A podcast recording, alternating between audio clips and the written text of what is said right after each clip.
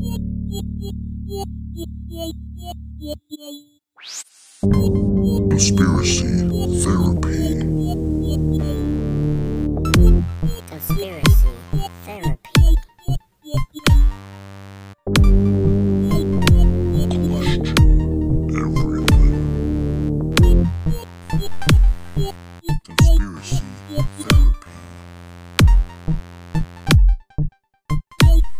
I think I need my head examined.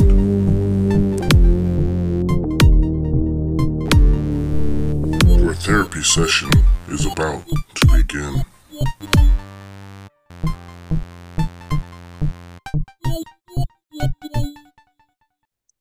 Ten, 9, 8, 7, 6, 5, 4, 3, 2, 1. Happy New Year! Happy New Year! Welcome to the Conspiracy Therapy Show. This is our New Year's Eve, New Year edition, special edition. We're going to go deep into some New Year stuff, some calendar stuff. And, man, I'm excited. You know, 2024 is right around the corner. Thanks for tuning in. With me, as always, my man on the Conspiracy Highway, Corbin, bro, what's happening? Not too much. Not so much on the highway today. I'm actually at my friend's house, kind of hanging out with their animals for a couple weeks. Getting ready to head out to the Philippines, and had some fun with my car. Oh yeah, what happened with the car? Give us that rundown. Well, I was driving along the road just like any other normal day, when out of nowhere, my rod blew in my engine, and oh my god. Yeah, I kind of sprinkled the earth with some oil, but it's okay because plants just sending love that oil back home, right? Just sending that oil back home. Yeah. Hey, now we won't have as much of an oil shortage because there's more reserve. It reminds me of Happy Gilmore when the reporter chick is like, "Is it true that I heard you broke a rake and threw it in the woods?" He's like, "I was just putting it back with its family. It belongs in the woods." Right. Yeah. Well, shit, dude. So you getting that all figured out then, huh? Yeah. I'm going to get rid of the car and go to the Philippines and deal with it when I get back. Perfect. Right. Start the new year off right, you know. Hell yeah, dude. Hell yeah. Cool. Well, I'm glad you look good. You sound good. So, you know, hey, God is good, man. You know, that's he really is. It's going to work out either way, right? I'm glad you're not stressing about it and shit. And yeah. No, there's no point. Like a couple years ago, I would have stressed out quite a bit over it, but you know, stressing out's not going to solve anything. So, and you know, like we had that last episode or episode before, hard times, man. Sometimes you got to go through a little bit of toughness, and and reap those blessings on the other side. You know, so cool, dude. Well, shit, are you ready for this New Year's Eve show? I got some. I 100% am. Oh yeah, and thanks for tuning in. Unfortunately, Brandon is under the weather, so he won't be here. Kind of a bummer. I was hoping he was, but hey, we're gonna make it. We're gonna kick some ass either way. So, oh yeah, but yeah, dude. New Year's Eve. You ready for Brandon, some New Year's Eve? Yeah, dude. I know you're gonna listen to this. Wish you were here. Next year though, you'll be here. But you ready for some New Year's Eve action? I'm ready to crack this can open. Practice fucking New Year's can open. So I like to start things off with kind of an origin. Do you know when they first started celebrating New Year's? New Year's Eve, New Year's Day. So according to Britannica.com, which is encyclopedia, I guess, right? Yeah. They say the earliest known record of a New Year festival dates from about 2000 BCE in Mesopotamia, where in Babylonia, the New Year, or Akitu, began with the new moon after the spring equinox, mid-March, 13-month calendar, I'm sure, and in Assyria with a new moon nearest the autumn equinox. So I thought that was kind of interesting. That's interesting. Yeah, that is for sure. That kind of alludes to a changed calendar right there. Well, I didn't actually. I didn't pick up when I first read that. I didn't pick up the begin with the new moon after the spring equinox, because according to 13-month calendar, it should be spring should be the new year. Yeah, you know what I mean. And that makes more sense because like spring is bringing in new life and all that. Yes, like. Hey, natural birth cycles of animals, babies come in the spring. There's one. There, what else do you need? That's the new flowers, new trees, new leaves, new, you know, everything. New weather. It only makes sense. Like why does the year start in the dead of winter? Like it doesn't make sense. At the worst time. Why does new year. Yeah. The hardest time, like we touched on in a couple episodes ago or whatever. Not that was Christmas one too, when we were talking about the beginning of or how Christmas like he evolved, and like, dude, that's the hardest fucking time of the year. Like, why would it be the new year? I think that's silly. Part of it though. Like, just like all the other division in the world that they create, maybe that's to set up for like. Because everybody's like, every year, it's like, this year's so much worse than the year before, blah, blah. It's already starting bad, blah, blah, blah, blah. You know, like, maybe that's, you know, designed. Like, that's why our calendar changed. So that, you know, the beginning of the year would be in the hardest part of the year. And, like, you start the year out with suffering. Just like when you wake up and start the day in a good mood or a bad mood, that dictates the rest of your day. Yeah, yeah. And so... I don't know. I think there's something there. Yeah, I definitely believe so. So we're gonna go ahead and hold off on that conversation because I wanted to get into some kind of fun or stuff. Yeah, my bad. Oh no, it's all good. Hey, dude, I'm deep into that part already. I mean, I'm looking forward to it. Don't get me wrong, but I want to keep it a little light at first, and so let me start off with this one. All right, I got a little video. It's like 7 minutes long, and it's kind of it's a good one. It's a good one. So, all right, this is 10 strange traditions for the New Year's. Let's go. How you celebrate the New Year. Welcome to WatchMojo.com, and today we're counting down our picks for the top 10 strangest and most interesting New Year's traditions. So this is from MojoTV or something .com or whatever. Top 10 strangest and most interesting New Year's traditions, if anybody wants to check it out. I don't really know the rules about playing videos on a podcast.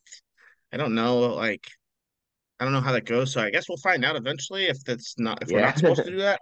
I don't know. I think it's fine as long as we give credit to the creator. Yeah. And I try to do that every time, so for any that I missed in the past, I apologize. I try to do that all the time, and maybe I'll try to be a little more diligent on maybe putting that in the show notes on our show too. I think it should be okay because I know that on YouTube, like you can feature someone else's video, but you can't just like post a direct copy of their video. You have to react and have your own content.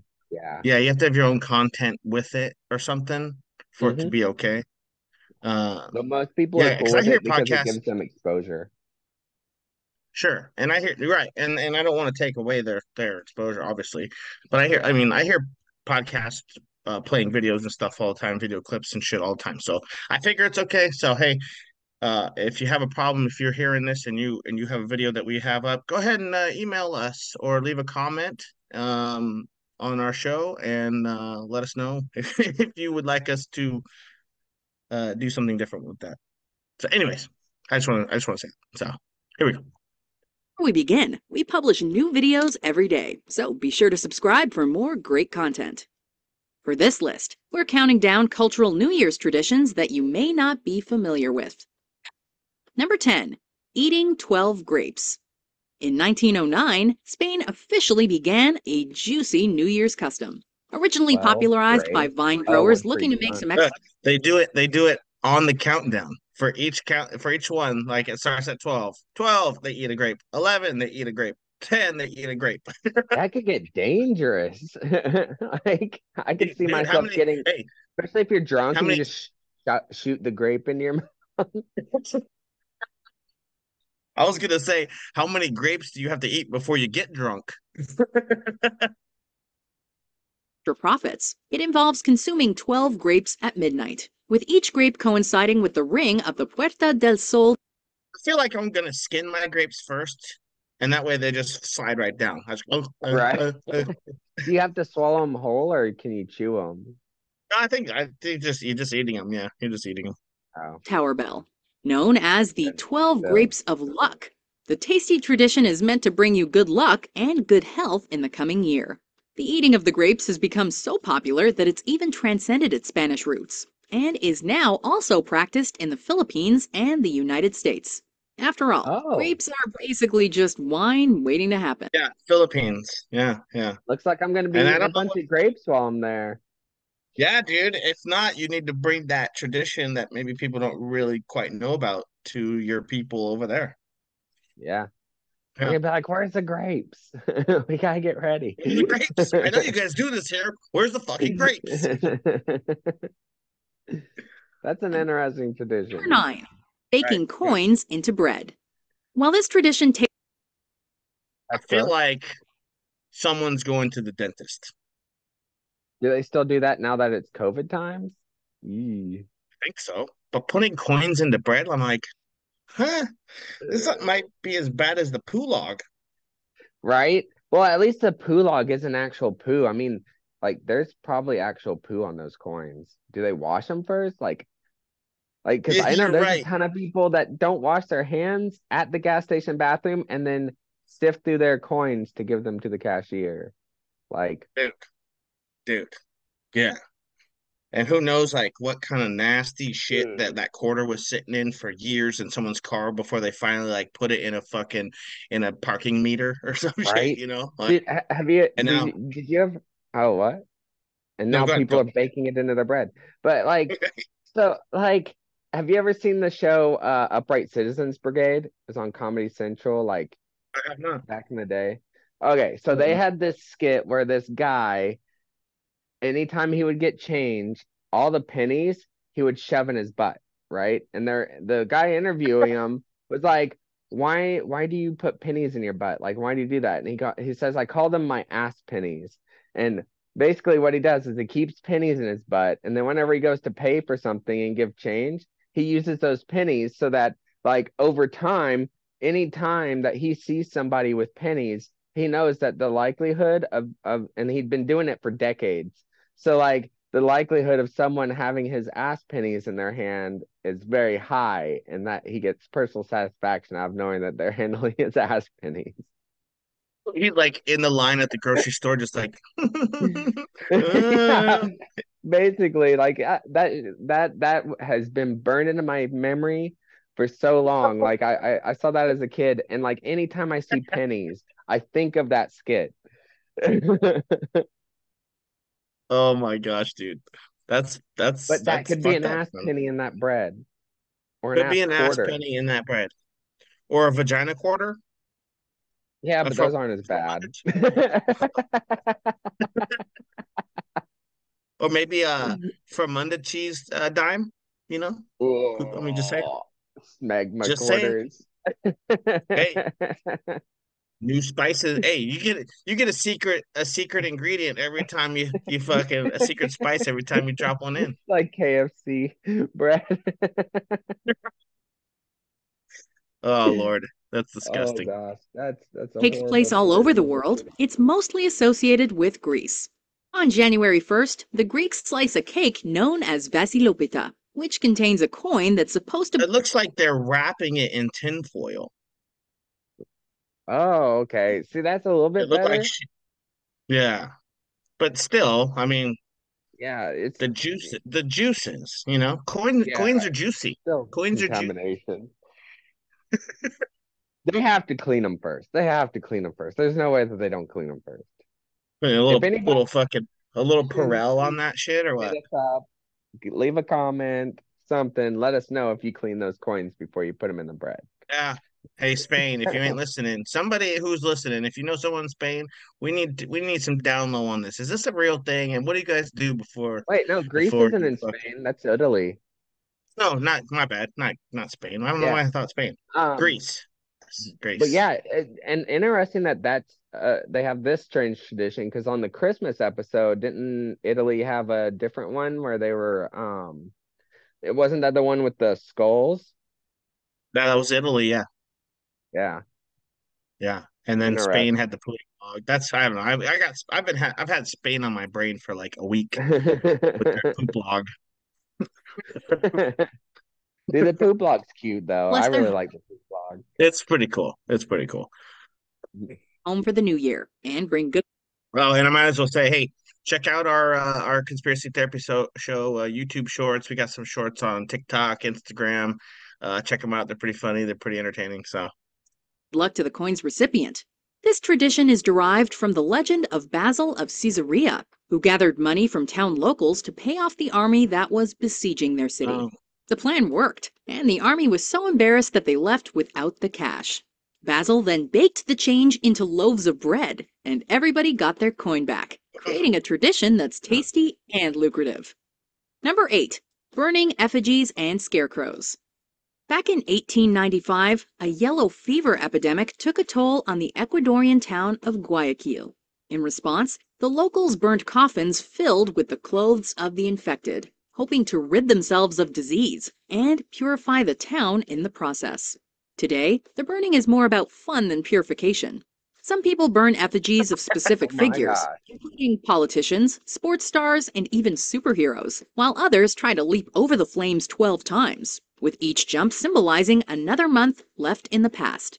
However, so if you're into this tradition... They're celebrating that one. Huh? What? I said they even have feminists over there celebrating that one. Yeah, that one dude didn't have his bra on. They're trans feminists also. Yeah, dude, that's... I don't know. That seems like some voodoo shit. I don't know. Interesting. Yeah, interesting. So what's the whole point? Is like to cleanse it, to cleanse that. What's burning? What illnesses? Yeah, that was the origin, or I guess she said it's more for they just do it for fun. Now hey, just bring out some trash and we can burn it in the street. Yeah, sounds like Georgia. Beware of too much smoke inhalation, as that most definitely will not bring you good luck. Number 7. Wearing colored underwear. When you're getting dressed for New Year's Eve, it's important to color coordinate for the event. This tradition is trendy in Latin America, as both men and women choose specific colors for specific results. I wear different color underwear every day. I don't know. Most of mine are brown. Really thing. You're pretty brown. What was that? That different thing colors on Deadpool, for the same brown stripe. Yeah, right. On Deadpool, he's like, that's why I wear red, so you can't see the blood. Yeah. And then he says something about brown pants. yeah, that's right. Yeah. Because he shit himself. That's so funny. I think that was whenever he saw the Juggernaut. Yeah, right. I should wear my brown suit. Signifies passion, while yellow panties are supposed to bring good luck. There are many options, so think it through and find the underwear that best suits your needs for the new year. Just make sure you don't eat or drink too much on New Year's Eve, or your underpants might experience an unexpected color change. Number 6. So yellow is smart, or brown is smart, if you eat too much on New Year's. I don't know why, but I just thought, I really want to start a really shitty band and call it the Brown Stripes. Oh, I like how you said a really shitty band. Yeah. That's great. That's great. Dropping ice cream on the floor. On New Year's Eve in Switzerland, everyone has a free pass to dirty up the kitchen. Like many traditions, dropping ice cream is done for good luck, and it typically involves just one scoop.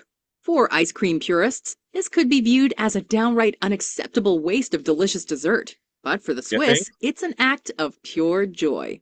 Apparently, Mother Earth likes ice cream as much as the next person, and is willing to reward those who feed her with a year full of luck and success. Let the ice cream hit the floor. That's gotta be the dirtiest ice cream shop in the world. Number 5, jumping over 7 waves. See, that, oh, now since you said that, dude, tell me that's not a, tell me that every single ice cream manufacturer or ice cream shop in that country doesn't, like, fucking, you know, like, push this tradition, right? They're pushing that shit, you know what I'm saying? It's like, yeah, this is good. Of course you would. That's a good business move, you know? Yeah, like, our ice cream is the best ice cream to throw on the floor. And they're like doing like buy one get one frees because, you know, hey, throw this one on the floor and you get to eat this one. Dude, they're making bank, bro. Smart, yeah, smart. Or they're like, this is the this was the one you could drop on the floor and then pick up and eat and not have to worry about dirt or anything. It's like dirt resistant ice cream or something. Right. I wonder if there's an ice cream specifically for that holiday that's just garbage. Like they're like, do not consume this product. Yeah, it just looks like ice cream. It's not really ice cream.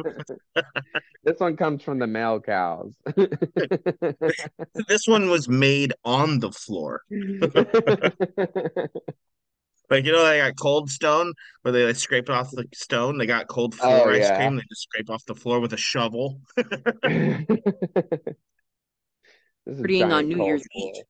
For those who want to please the gods, specifically Yemanja, the goddess of the sea, they head to the beach to pay their proper respects. This involves throwing offerings into the water to let them be carried away by the ocean, followed by jumping over 7 waves and making a wish after each one. Better way to start. You notice like a lot of traditions, I think maybe in general, have like a number attached to it. Like earlier, it was jumping over the fire 12 times, or the wave 7 times, or you know, you got to say do this 3 times, or it's kind of like superstition, huh? And just about every country in the world, the countdown itself. Yeah. Right. Oh yeah. Sure. Sure. Start off the new year than getting in touch with nature. Plus, 7 wishes are better than one. Number 4, dancing in bear furs. Be prepared to bear witness to one of the fuzziest ways to ring in the new year. Known as Ursel, this tradition takes place between Christmas and New Year's Eve, as people don real bear furs to ward off evil spirits. The faux bears then play dead before getting up again, to signify the impending resurrection brought on by spring. As fun to watch as it is to take part in.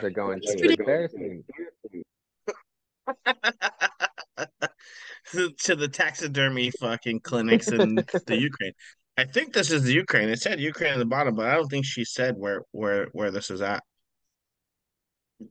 Tradition has the added benefit of providing the participants with extra warmth during one of the coldest times of the year. Number 3. Throwing household items out the window.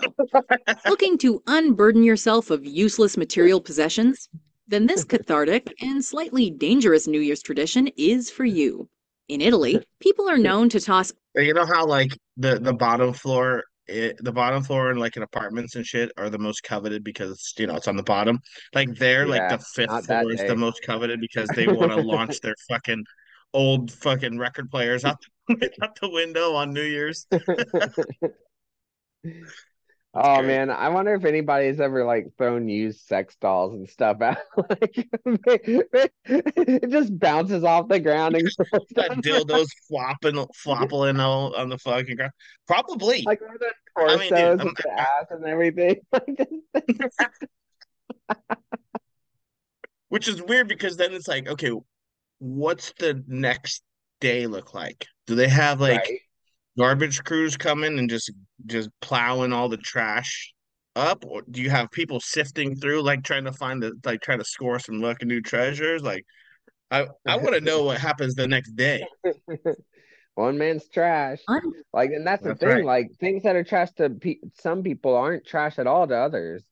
Like, yeah, and they're like, oh, imagine like you've been wanting something for a while, like you can't find it or maybe you can't afford it, and you're like walking down the streets of this place and you're like, yeah, and you find it, and you're like, oh fuck yeah, man, I've been looking, and you're like, fuck, why'd they have to fucking break it? Why is it's all smashed? Right? It doesn't even work. I've been looking for one of these. Yeah. Dude. Oh, dude, that would be the sucky part. Like, you find something, right? You've been really like, oh man, I think I can fix it. You know, like, I think I can put this. It's only kind of broken. I bet you they got fucking pawn shops full of the like trash that kind of still works. I wonder if it's the pawn shops that even started that holiday. They're just like, right? Going through with like bags. Like the Goodwill is like the fucking ultimate store chain there. Can you imagine trying to walk home that night? Like, you're just like, ah. Yeah, dude, what kind of umbrellas do they have? Or like, everybody walks around with helmets while they're walking down the sidewalk. Honey, remember not to park on the street tonight. Yeah, no shit. Your fucking window smashed from a bowling ball that somebody doesn't want. Yeah. Dude, I bet you. I wonder how many people have been killed from that. Right? Like, oh man, like rounding in the bowl. I wouldn't even look, dude. I would see how far away from the window I could throw it out. Like, I'd be at the front door trying to throw it out the window across the room. You have to replace your window every year. So what you're telling me is the pawn shops are really scoring big. Goodwill's fucking raking it in, and the window shops are fucking, you know, getting some serious orders for new windows. Yeah. I think a lot of these traditions, on a real note, I think a lot of the traditions around the world are started by companies. I think so too. Yeah, I think so too. Unless there's an easily traceable, like, but I think like they probably start like as like this old tradition that started for like good reasons, and then they were hijacked by companies and then like push, you know what I'm saying? Yeah, dude, and think about it too. This is New Year's Eve. Everyone's hammered. Throwing shit out the window. Like, imagine like two drunk couples fighting, and they just start throwing each other's shit out the window. Oh man! And nobody knows that. Like, it's like a horrible scene inside because it's just like business. Right? Yeah. And they're like, man, they trying to get rid of a lot of shit. Really, they're fighting. I wonder if anybody's I wonder if a person's been thrown out the window. I don't need you anymore this year. Bye. Right. Oh man, that's horrible. Like, wanted items out their window on December 31st. As a you should say it. I don't want to say it. Okay, I was like, you just hear I was thinking it too. I didn't want to say it either. I didn't want this baby to begin with. He's adopted anyway. You've been nothing but a burden. All you do is take. Oh, that's terrible. We're going to hell. You should have been a girl. We love Jesus. We love God. We would never hurt children or people. Never throw a baby out. Not on purpose. Not when I'm not. At least not when I'm sober. Just accidentally throw a baby out the window. It's not fun for all involved. Assuming there's nobody walking by below. Traditions evolve over time, of course, and as years have gone by, the size and weight of the thrown objects has increased. But that hasn't stopped people from chucking them onto the street anyway. The tradition has even spread to South. Like, they just got for Christmas, they just got a brand new lightweight flat screen for their fucking wall, and they're going to get rid of their old fucking cabinet TV. Can you imagine, like, this tradition whenever flat screens first came out? You got a bunch of tube TVs falling out the window. Tubes. Yeah, exactly. Yeah. Dude, people have got to have gotten hurt before. Everybody just knows to walk down the middle of the street. Or property damage in general, because like not everybody's good at throwing stuff, especially if it's heavy. Like, true. Like, it could have hit the window sill of the one down below. Oh, maybe. What was it? Maybe had a lot of alleys. I think so, yeah. I don't know. Anyways. I think that South Africa. The dismay of South African authorities. Number 2. Oh, lowering of the opossum. That was South Africa. I don't know if they have a lot of alleys. Maybe they do. I don't know. Crazy white people. I'm not too sure Dick Clark would approve of this one. In the American Southeast, there are New Year's celebrations in which a marsupial is the star of the show. At North Carolina's Brasstown Drop, a possum is suspended and lowered throughout New Year's Eve, as a unique alternative to New York City's famous Times Square ball drop. Oh, and there's also a competition for the title of Possum Queen. Did they do that in New York City? Didn't think so. While this tradition isn't for everybody, it's definitely in a league of its own when it comes to strange New Year's celebrations. That's gross. To me, that's Kentucky? Gross. Fuck. I don't know. I don't recall where it was. Yeah, probably. Probably like fucking LA or something. Before we unveil our number 1 pick, here are some honorable mentions. Making noise to ward off evil spirits. Wishing cows a happy new year. Okay.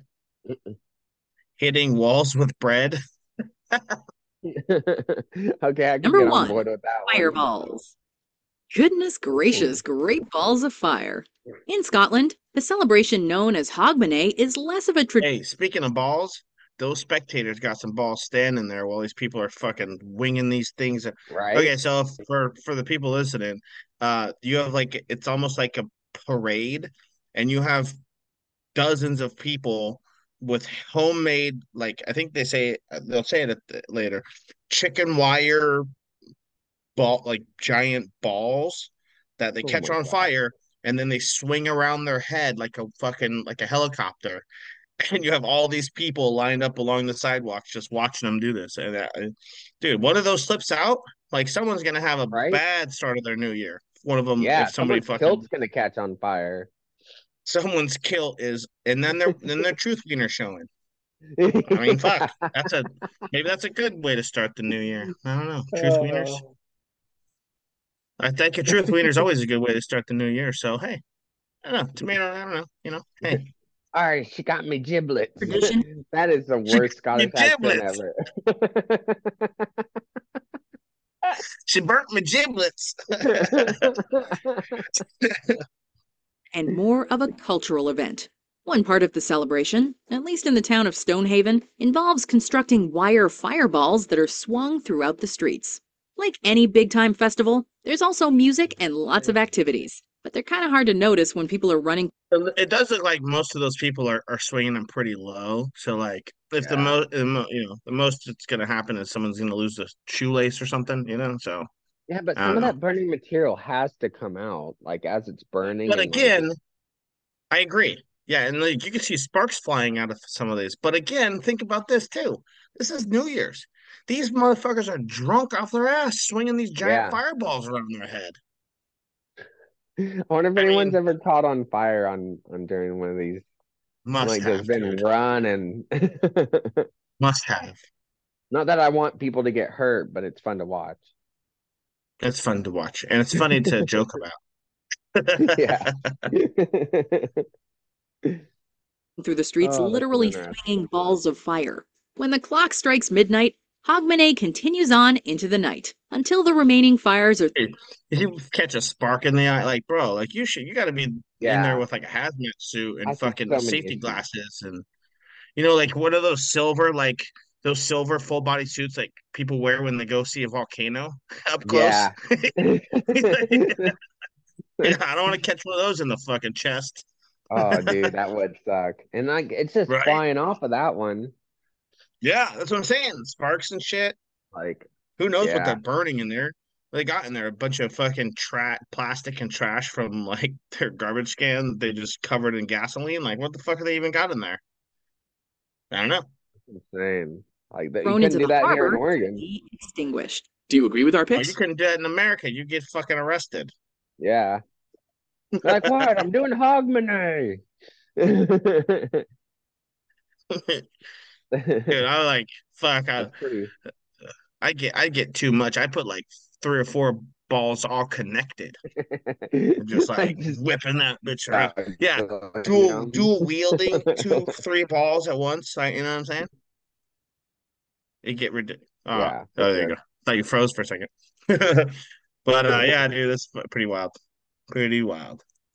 Yeah, that's pretty nuts. That was a good video. Yeah, definitely check that video out.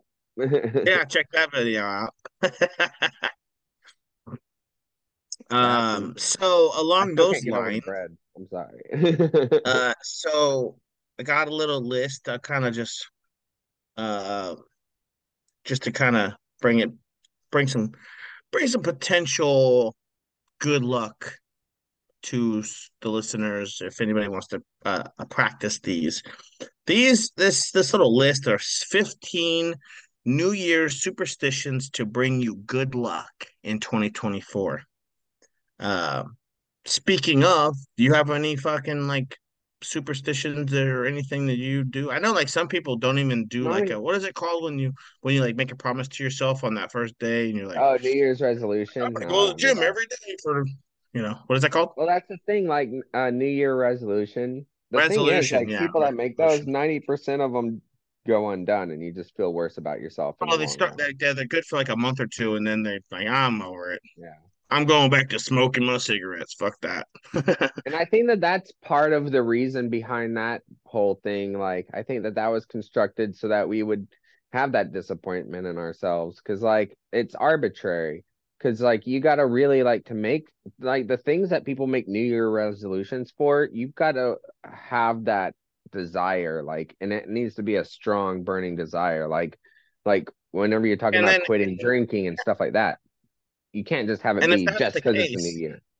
Yeah, and if that's the case, like, you're not just going to, like, all right, new year, I'm like, that's not. You need to do it when you're just ready to do it. And again, like you're saying before, how many of those, like, typical New Year's resolutions get hijacked by fucking companies again? You know, how many gyms are making commercials saying, hey, New Year's resolutions coming, you know? Oh, yeah, make sure every single company. Discounts for memberships at the gym and for all that, you know, all that shit. Yeah, for sure. Yeah. They even advertise it inside the gym. Like, you've already got a membership. Definitely. I think like one of them is, I don't know. Does the celebration count as a tradition? Like, you know, when the clock hits midnight. You know, a lot of like couples kiss or. Well, that's tradition, yeah. I wouldn't say superstition, unless I'm wrong. There could be a superstition attached to it. Well, it depends on what you're doing it for, I guess, right? Yeah. If you're doing it just because like you do it every year with, you know, you and the wife do it every year, like that's just tradition. Yeah. Tradition. Well, let's run through these. What are they called? Superstitions. 15 superstitions to bring you good luck in 2024. The first one is get a midnight kiss. It may seem like kissing someone at midnight is a way to show your excitement for the new year, but actually it's thought that if you kiss someone you love as the clock strikes midnight, those sentiments will continue for the next 12 months. Kind of cool. I mean, yeah, I think we can all get on board with that. Just like waking up in the morning. Yes, just like waking up in the morning. We're all going to recognize this second one. Eat 12 grapes.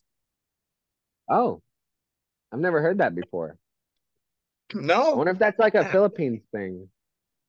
Yeah, I'm not sure. I could have swore I was just talking to somebody about this.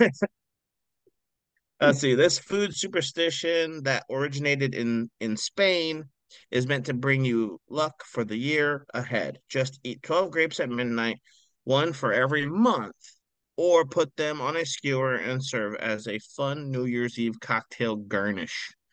They got a fucking picture. Oh, yeah, you should see it here. Let me show you this picture real quick. You see that picture? Oh my gosh. Yeah, it's literally exactly what I pictured in my head. Grapes, a skewer of grapes sticking a foot out of a fucking champagne glass. Can you imagine forgetting that's there and just? now you got 12 grapes sticking out of your eye. Yeah.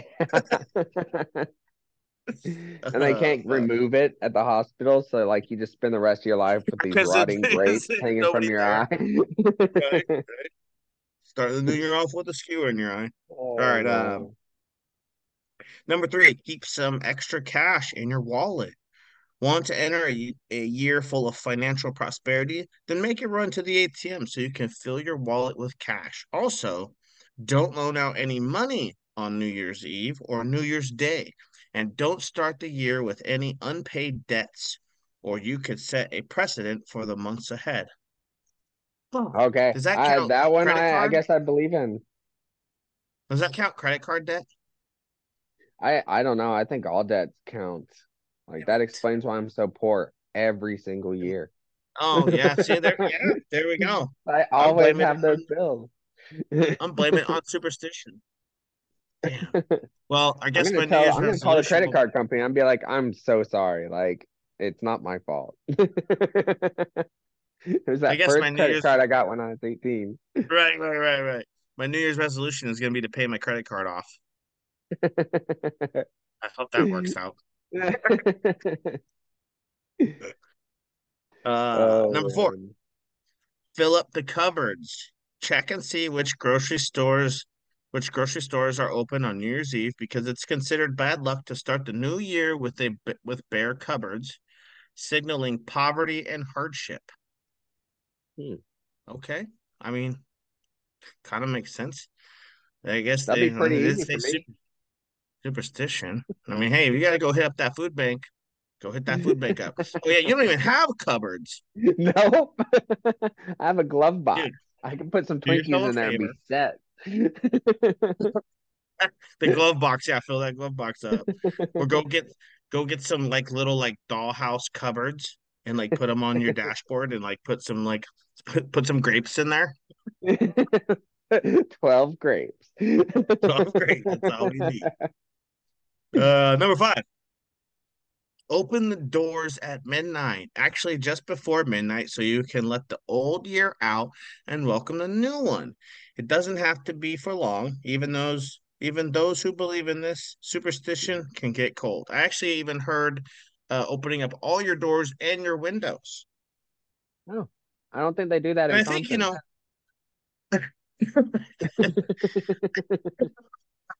Maybe not in Compton, unless you're the gang leader that runs the block. Then you're gonna worry about. But. Actually, if you are in Compton or anywhere dangerous with violence that may happen at any given moment, you probably already have bars on your windows. So open the windows up. Them. Yeah, open them up. Yeah. Unless you have bulletproof glass, then keep them closed. Yeah, make sure you keep that plastic on your couch. Yeah. Oh fuck! Oh, I think most people open their doors. At least their front. I know I open my front door every year because I go out and I scream and fucking I set off fireworks or bang pots and pans. Or, you know what I mean? So I think most people probably already do that. Maybe most people. I don't know. I got a whole bunch of fireworks this year for New Year's. Nice. From 4th of July. First time I've ever done it where I kept fireworks from 4th of July. Yeah. And I got some Washington ones that go high in the air and blow up. Yeah. Just kidding. I mean, I live in Washington. That's what Brandon's doing because he's in Washington. I was just speaking on his behalf, so yeah, he's not here right now, so we needed to have that. You know, we got to speak on his behalf as well. I'm sure he won't mind. It's a proxy statement. Proxy statement. I like that. That's a t-shirt. I like that. I'm gonna write that down. That's a proxy statement. Yeah, I like that. That's a proxy statement. You just blame it on speaking for. You can blame any misspoken words on. It's a proxy for somebody else. You're speaking on someone else's behalf. That's so great. I like the smell of baby powder. Sorry, I was speaking. That was a proxy statement from Joe Biden. Proxy statement. Just like, I mean, yeah.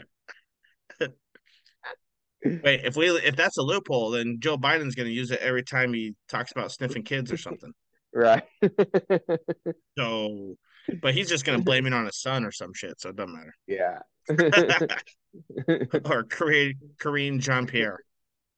Or Crack Personnel on the White House lawn. Sorry, that was a proxy statement, America. All right, number 6. Don't clean the house. We can really get behind this superstition. If you're concerned about sweeping or washing away any luck coming your way, don't do any cleaning, including dishes and laundry. And your balls. Yeah. So, for everybody out there, if you want to have good sexual luck, don't clean your balls on New Year's Eve. Yeah. Because you have Santa's rashy balls, and that's okay. And it's a little known fact, but on the topic of not cleaning your balls, it's actually scientifically proven that women hate clean balls. Like, the dirtier and sweatier, the better. The cheesier, the better. Yeah. Terrible. Oh, God. All right. Number 7. Fill up on collard greens and black-eyed peas.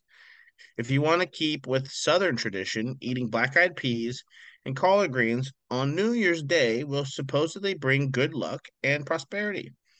100%. Respectively, and it's delicious. Yeah. Respectively, in the months ahead, whip up our... Oh, they gave us... Oh, nice. That's how sweet of... what is this? Countryliving.com? How sweet of them to give us a recipe. Brazened greens and black-eyed pea salad. Number 8. That doesn't sound as good. Avoid tears. Save your tears for another day, because crying on New Year's Day could set a year of sadness in motion. So, I can see that. Do you think any of these count when we're talking about the middle of winter and it's not actually the new year? Yeah. Oh, yeah. And like that, yeah. I don't know. It all kind of, I still come back to that. Like, I think it's all orchestrated. Like, and just like make the tears for the new year, like winter is a season of discomfort and you know. And like, bro, especially like January 1st. I mean, how many relatives die from the cold or something do people go through because it's fucking cold? And yeah that's nefarious, I think.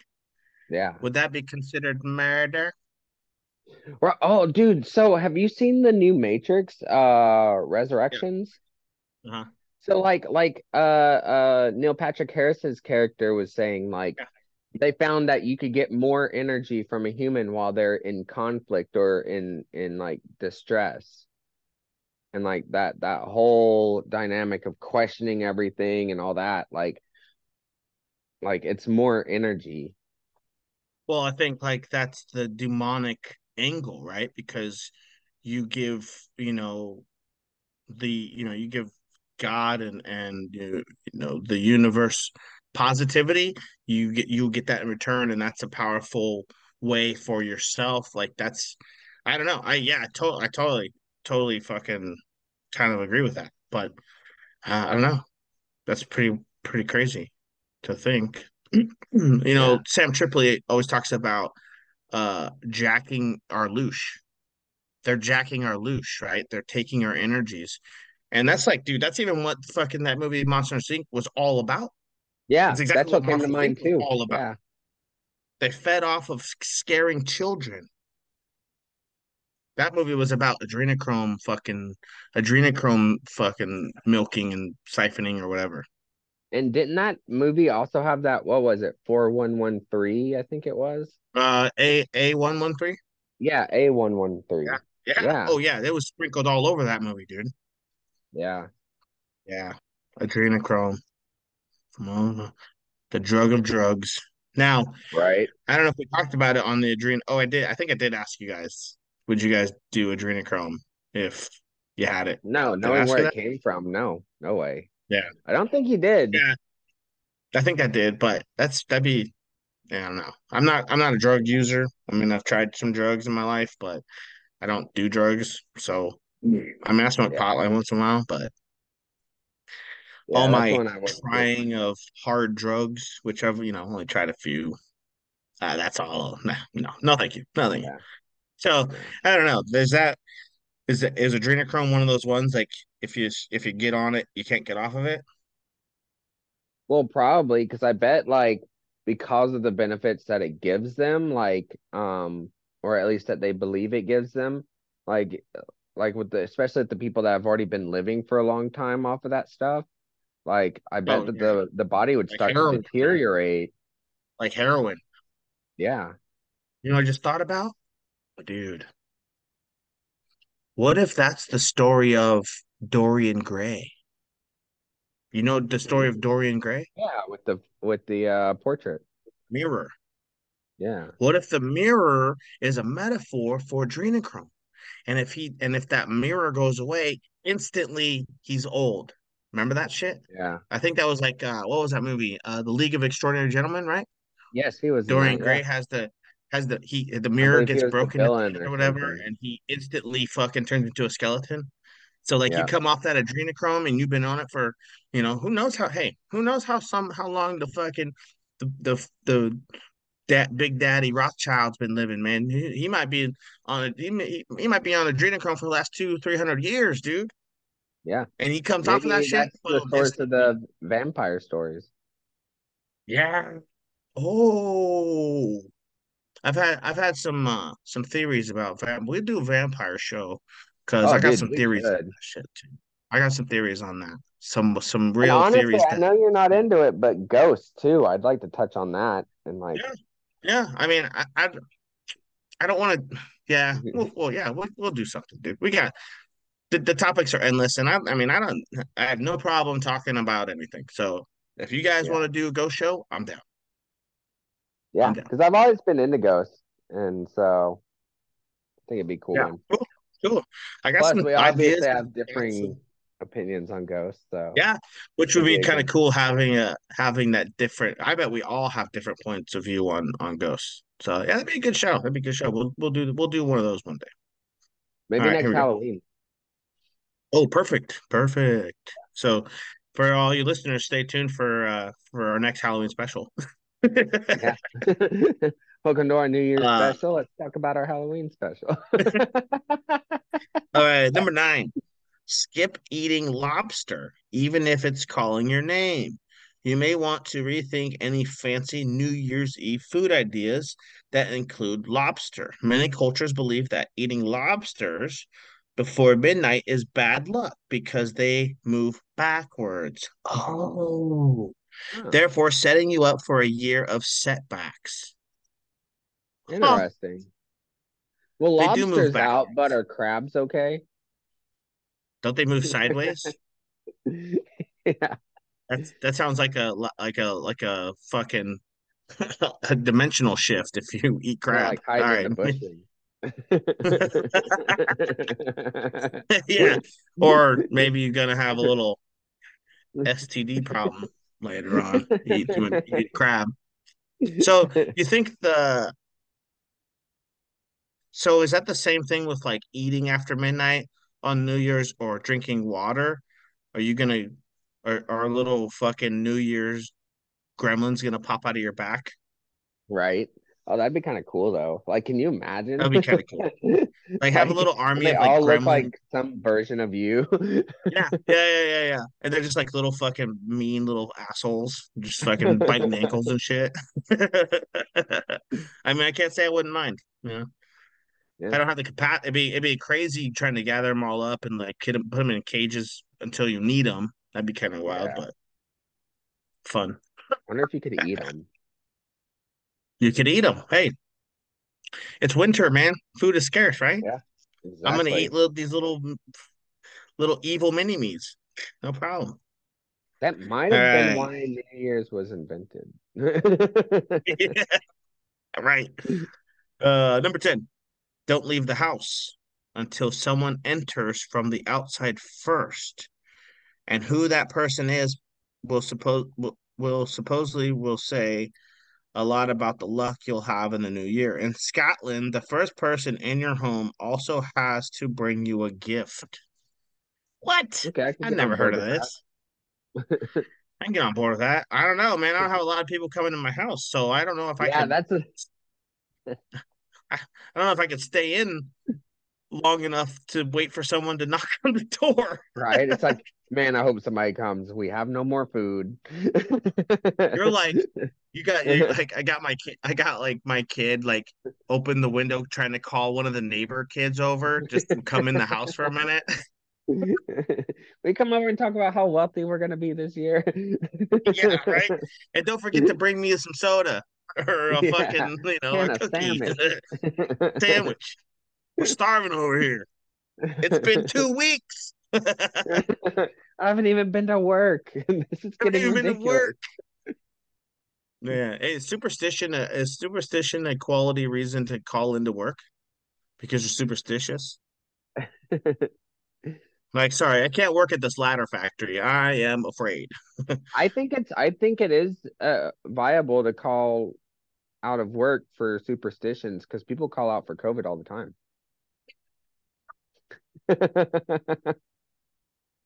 Holy shit! And this is what they do: ring, ring, ring. Yeah, I think I have COVID, and that's what they do. I think I have COVID every time. It's either AIDS or COVID. I might have COVID. Yeah. Did you get tested?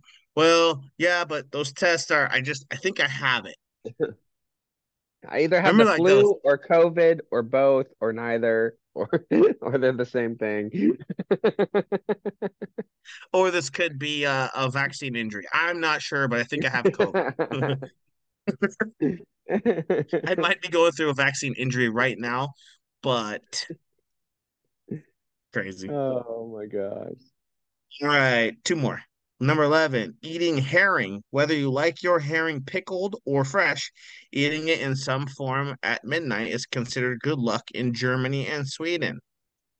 Herring, is that the same as like sardines? About pickled herring. That stuff smells so bad, apparently. Like, yeah.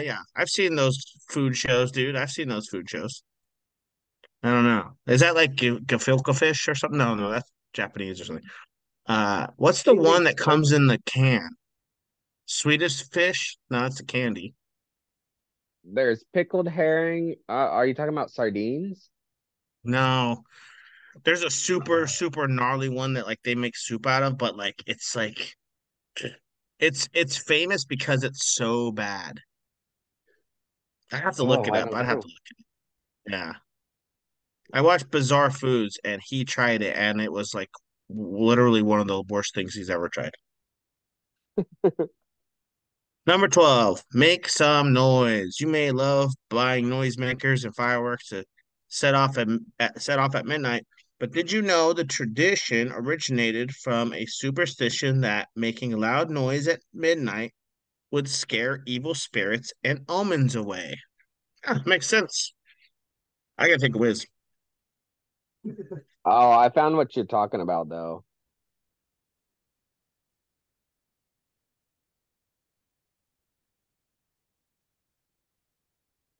Man, that looks disgusting. So while he's using the bathroom and apparently his truth wiener got full, quick little thing that he's going to learn when he gets back is he was talking about surströmming, a lightly salted, fermented Baltic sea herring. Also traditional to Sweden. So, I believe that they said that was a... So it's fermented Baltic sea herring. So you were talking about surströmming, right? Wow, that doesn't sound familiar. That's the first one that came up whenever I looked up nasty canned fish. You got another one?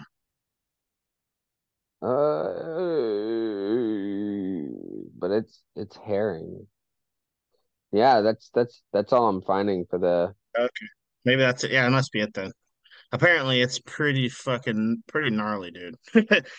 And you're talking about that one guy that travels around and eats different bald foods guy. From...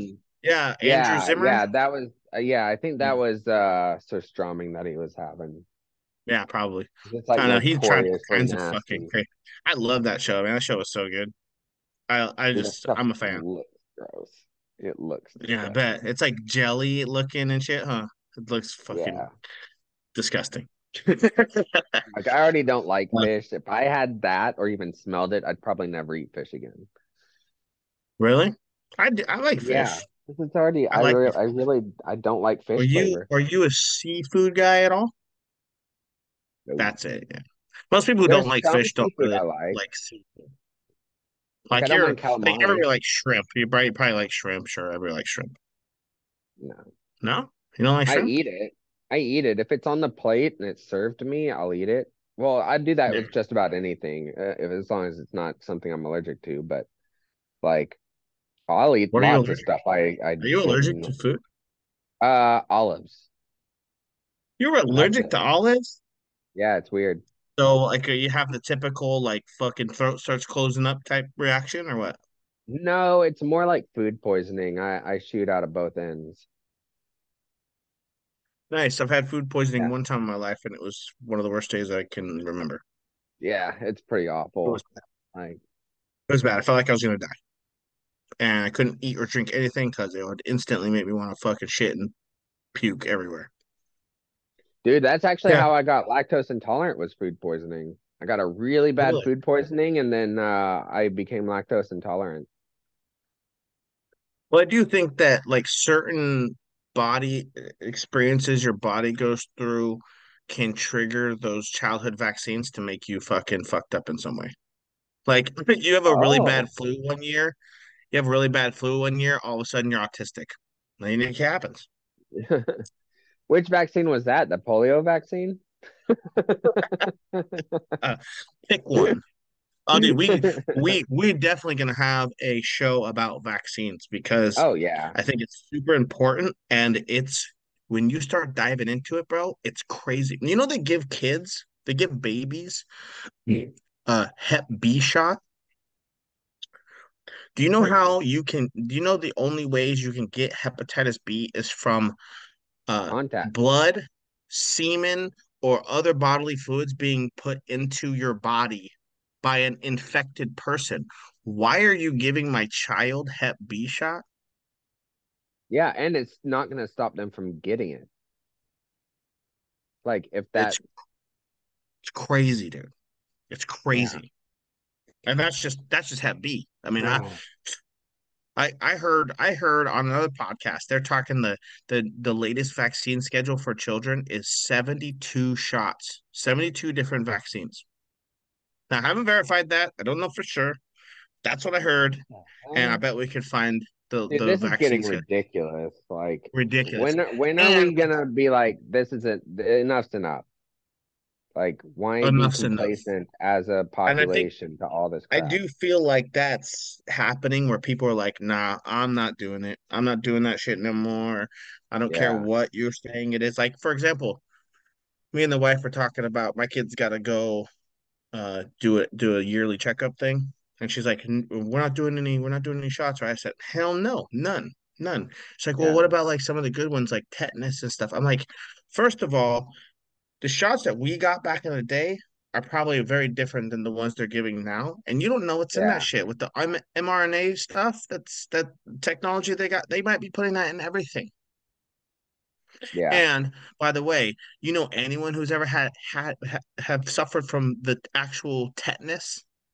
No. You know anyone who's I've had to get shots because of different things happening, because I was like, I don't remember when my last tetanus shot was. And they're like, but I think it should be situational. Like, if you are at risk for getting tetanus from something, at that point, maybe get the shot. Sure. Like, whenever I stepped on a nail while I was roofing, I was like, yeah, give me the shot. I don't want to die. That'd be cool. Definitely. Now, I it's better safe than sorry in that kind of regard, I think. But at the same time, I'm like, granted, it's what they say. Man. You know, I've poked myself with a rusty. Well, and they say like the tetanus shot lasts, I don't know, like 10 years or something. So maybe 10 years, yeah, something like that. But I remember like poking myself with like a rusty staple or something, and like wondering, I wonder if I'm gonna. But then it's like, is it just fear mongering? Because I remember my dad was like, "Oh yeah, when I was a kid, you gotta get." My dad's like, "Yeah, we gotta do the tetanus shot." I was like, "Well, what's that?" He's like, "Well, if you don't have the tetanus shot and you get tetanus, you could get lockjaw and stuff." Like, I've never in my life met anyone who's ever had any of these ailments, and now I guess you could contribute that to everybody's been vaccinated.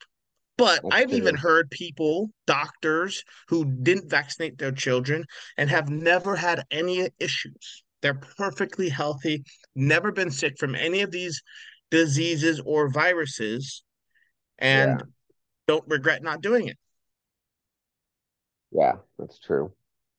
I mean, I regret vaccinating my children because I just didn't know, and I trusted the doctors, and my son's lactose intolerant. That's the thing. You can't send your kid to school without all those vaccines. Like, they have a list. Well, a lot of some schools will still take that. Religious exemption. Some schools do that still too. Like, there are ways around it, but yeah, you're right. I mean, they kind of pigeonhole you into making that happen, and it's like, I don't. If every like with the COVID vaccine, if everyone around you is vaccinated, why do I need to be? Yeah, exactly. Like, what if the vaccine does what it should, why can't I take that risk on my own? Exactly. It should be a choice, right? Pro-choice. We're a pro-choice country, right? That's what a lot of people believe and fight for. I don't know. Yeah. Crazy stuff. We'll do a show on that. So off in the weeds. Yeah, you know how we do here on Conspiracy Therapy Show. We dropping them truth. We can just all up in your ear any chance we can. So we'll stay tuned for a vaccine episode where I'm sure Brandon will have some mainstream points of view that we can make fun of him for. But I know he didn't get the vaccine, so maybe he is more on our side of things. I know you got the vax, but you kind of were tricked, so it'll be that'll be an interesting show. That'll be a really interesting show. Let's bring this boat back around to where we were. I want to read off a little list. This is called Creepy New Year Superstitions. I don't know why they call it creepy. I kind of just read a couple, and they kind of are. So I'm just gonna read. If you want me, all right. So there's like a little header for each one, and then there's like an explanation. They look a little lengthy. So if you want me to read one, I will. If not, I'm just gonna read like we can just touch on each one. Number one, use bread to scare away spirits that mean you harm. Oh, maybe I do need to read this. Let me read this one. This is an old Irish New Year's. Like, you're paying off the spirits to leave you alone. Just leave me alone. Take my money and this bread.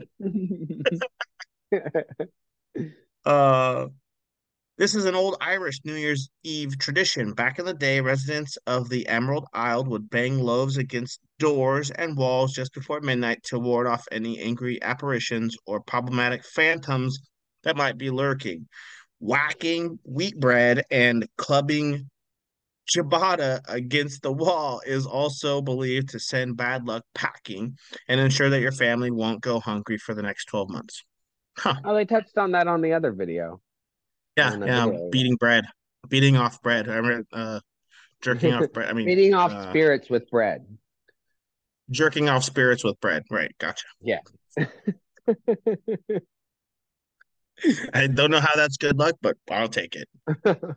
So if I have to jerk off a spirit with a loaf of bread, do I need to put a hole in the middle first? I think that the spirit does that for you. Do I lube it with some butter? The spirit does that. You just spit on it a little bit. I might have to test that one out later. You gotta do some trial runs to make sure that it works. The spirit's all like, this bread's been used twice. Yes. That hole's too big. Sorry. You come running out with the fucking, like, the front of your pants are all greasy, covered in butter and shit. Oh, that's terrible.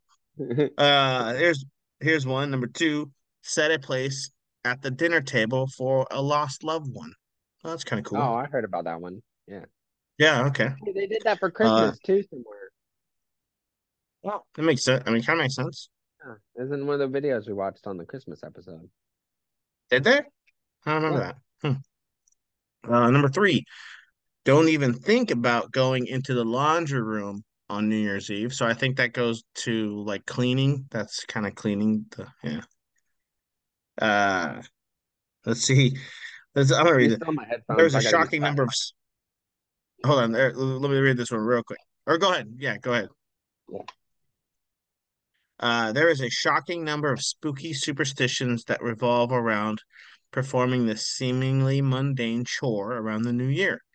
The most severe claims that if you clean clothes on January 1, you'll be washing for the dead, and a member of your family will be washed away, which is really just a poetic way of saying someone you love will die at some point in the coming year. It will also send a year of good fortune spiraling down the drain. Huh. That's gonna happen anyway, though. that's a pretty kind of gnarly one. I don't know. Anyone's bound to lose someone throughout the year because people die every day. Yeah, like later, like in like August, you know, grandma dies. You're like, fuck, did I do laundry on the 1st? Damn it. Right. This is gotta be my fault. I'm gonna go look at my laundry schedule. Or you find you ask all the relatives who did laundry and then you stop talking to, you that one person who was doing laundry. You killed grandma, you bastard. That's it. You're out of the eulogy. Number four, don't get rid of anything until January 2 or else. According to this New Year's superstition, nothing but leftover pizza, empty wine bottles, you get the idea, should be removed from your house until after New Year's Day. Huh. Oh, that sucks for those one people because they're throwing stuff out of the window on New Year's. Yeah, like at the stroke of midnight, they're so... Oh, yeah. Dude. You wonder why they're like a third world country. Oh. I wonder. Yikes. Yikes. That's going to be a clip on YouTube. Fuck yeah. No. Turns out they deserve it. Those damn South African white people. Number five, burn effigies to get rid of last year's bad vibes. We saw that. That was a Christmas thing as well. Yeah. Number six, make lots of noise. We saw that. We just read about that one. Okay, now we get into some possibly satanic Halloween stuff again. And notice how Christmas and now New Year's traditions, there are some elements of like a demonic Halloweenish type thing. It's kind of bizarre to me. I don't know. Maybe that's kind of a natural human thing is to think about death and stuff. And you do rituals around it. I don't know. It's kind of strange. That kills me. Number seven, dress up like a demon and maybe ensure a good harvest. Like Halloween, some New Year's superstitions involve a costume change. In small villages around Japan, including Oga, young men dress as the Namahage or a.k.a. ogre-like demons, go door-to-door to frighten lazy people. They also threaten to snatch away misbehaving children, but back off once the head of the household offers sake and rice cakes. So get the fuck out of here, demon. Here, go get drunk and eat some rice cakes. Yeah. There you go. Get drunk and watch your weight. And you touch my kid again, I will murder you. Yeah. I guess that was it. Okay. Anyways. Pretty crazy. Kind of weird. Yeah. I don't know. I really like how we learn new stuff all the. I know we touched on this last time, but I really like. I do too. I do too. And listen to like Sam Tripoli on Tinfoil Hat, right? Shout out. I believe he's the same dude, because like, especially when you find yourself using the things that you've talked about or learned or theorized towards people during a different discussion, you know, like people want to talk about, like people come at me, like at work, Mike, he comes at me with like, oh man, what do you think about like, some people theorize that we come from Mars, like Mars had this big, and I'm like, anything space travel related probably isn't possible, isn't real. So like I can't get on board, and you know my mind's stuck there. You know, like there's a firmament, there's a dome, dude. Like it's they can't get out, they can't get in, can't get out. Bill Nye the Science Guy said we are a closed system. You cannot leave. He said that shit. Yeah, but he believes in dinosaurs too. So I don't know. Who knows did you see the recent pictures from the Chinese space program? They released a bunch of pictures from Earth's orbit where the Earth was not round at all. Really? Because they forgot to add the curve. Yeah, they forgot their fish-eyed lens. Oops, like, oh, man, I knew there was something I was forgetting. Damn it, it's in my fucking backpack. Right there on the desk. I knew I forgot something. From the same altitudes that they're trying to sell out, that NASA's trying to sell all these pictures that are the curved Earth and all that from space. It's the same. Oh, now kind of what's funny is I was looking at some flat Earth stuff. There's a bunch of new flat Earth stuff on Rumble. If you're interested, check it out. There's a ton of good stuff. But now people are saying they're defending their globe model by saying, oh, we just don't really understand how big the Earth really is. That's what they're saying. Now they're saying that the Earth is bigger than it really is. So I see this video where they're going, hey Neil deGrasse Tyson, we found some videos, one you did recently and one you did 5 years ago. And the first video starts off with a guy asking, he says, hey, so if someone wanted to explain to prove the globe, what's the fastest and easiest way you can do that? And he goes, well, see, you know, let me ask you this. And he switches it and he flips it around and starts asking the guy a question and doesn't fucking answer it. Yeah, because there isn't a good one. That's right. That's right. Coming from your boy, Neil. I'm not going to give you proof of my beliefs. I'm going to question yours. Yeah, I want to question yours. What would you? Yeah. And that's what he says. He says, let me ask you this. What would you accept as proof? So wait, you want me to answer the question I just asked you? Yeah. Huh? It's like, how about you just furnish and we'll see if I accept it or not. How about you show me an experiment that proves a big object that can attract a little object? Show me that experiment. Yeah. How about that? So I've stood by tons of fat dudes, and I have not been sucked into their stomachs. Have not felt a physical attraction. And that's a fact. You can ask my truth, wiener. It's my truth, wiener. I haven't been pulled up. Oh man, I thought that was pretty good though. That was pretty good. So, what do you say? Let's see. What do you say? What do you say we get into some calendar stuff, dude? Because we touched on the beginning of the show, and I got some shit lined up, and we have been operating on the wrong calendar for fucking millennia, for hundreds, if not thousands of years. So I did a quick search because I didn't, for some reason, have this queued up. But do you know what calendar we use? Do you know what it's called? I believe we use the Gregorian calendar at the moment. Correct. There's also the Julian calendar, which, from what I Googled, I just searched Julian calendar. It looks exactly like the Gregorian calendar. So I don't know what the actual difference is. I have no fucking idea. But yes, that's right. The Gregorian calendar comes from Pope Gregory VIII. The Gregorian calendar, introduced by Pope Gregory VIII in 1582. So what is that? Few hundred years, 400 years or something. Wow. What are you doing?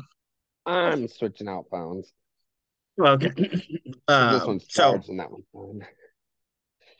It was introduced by Pope Gregory VIII in 1582.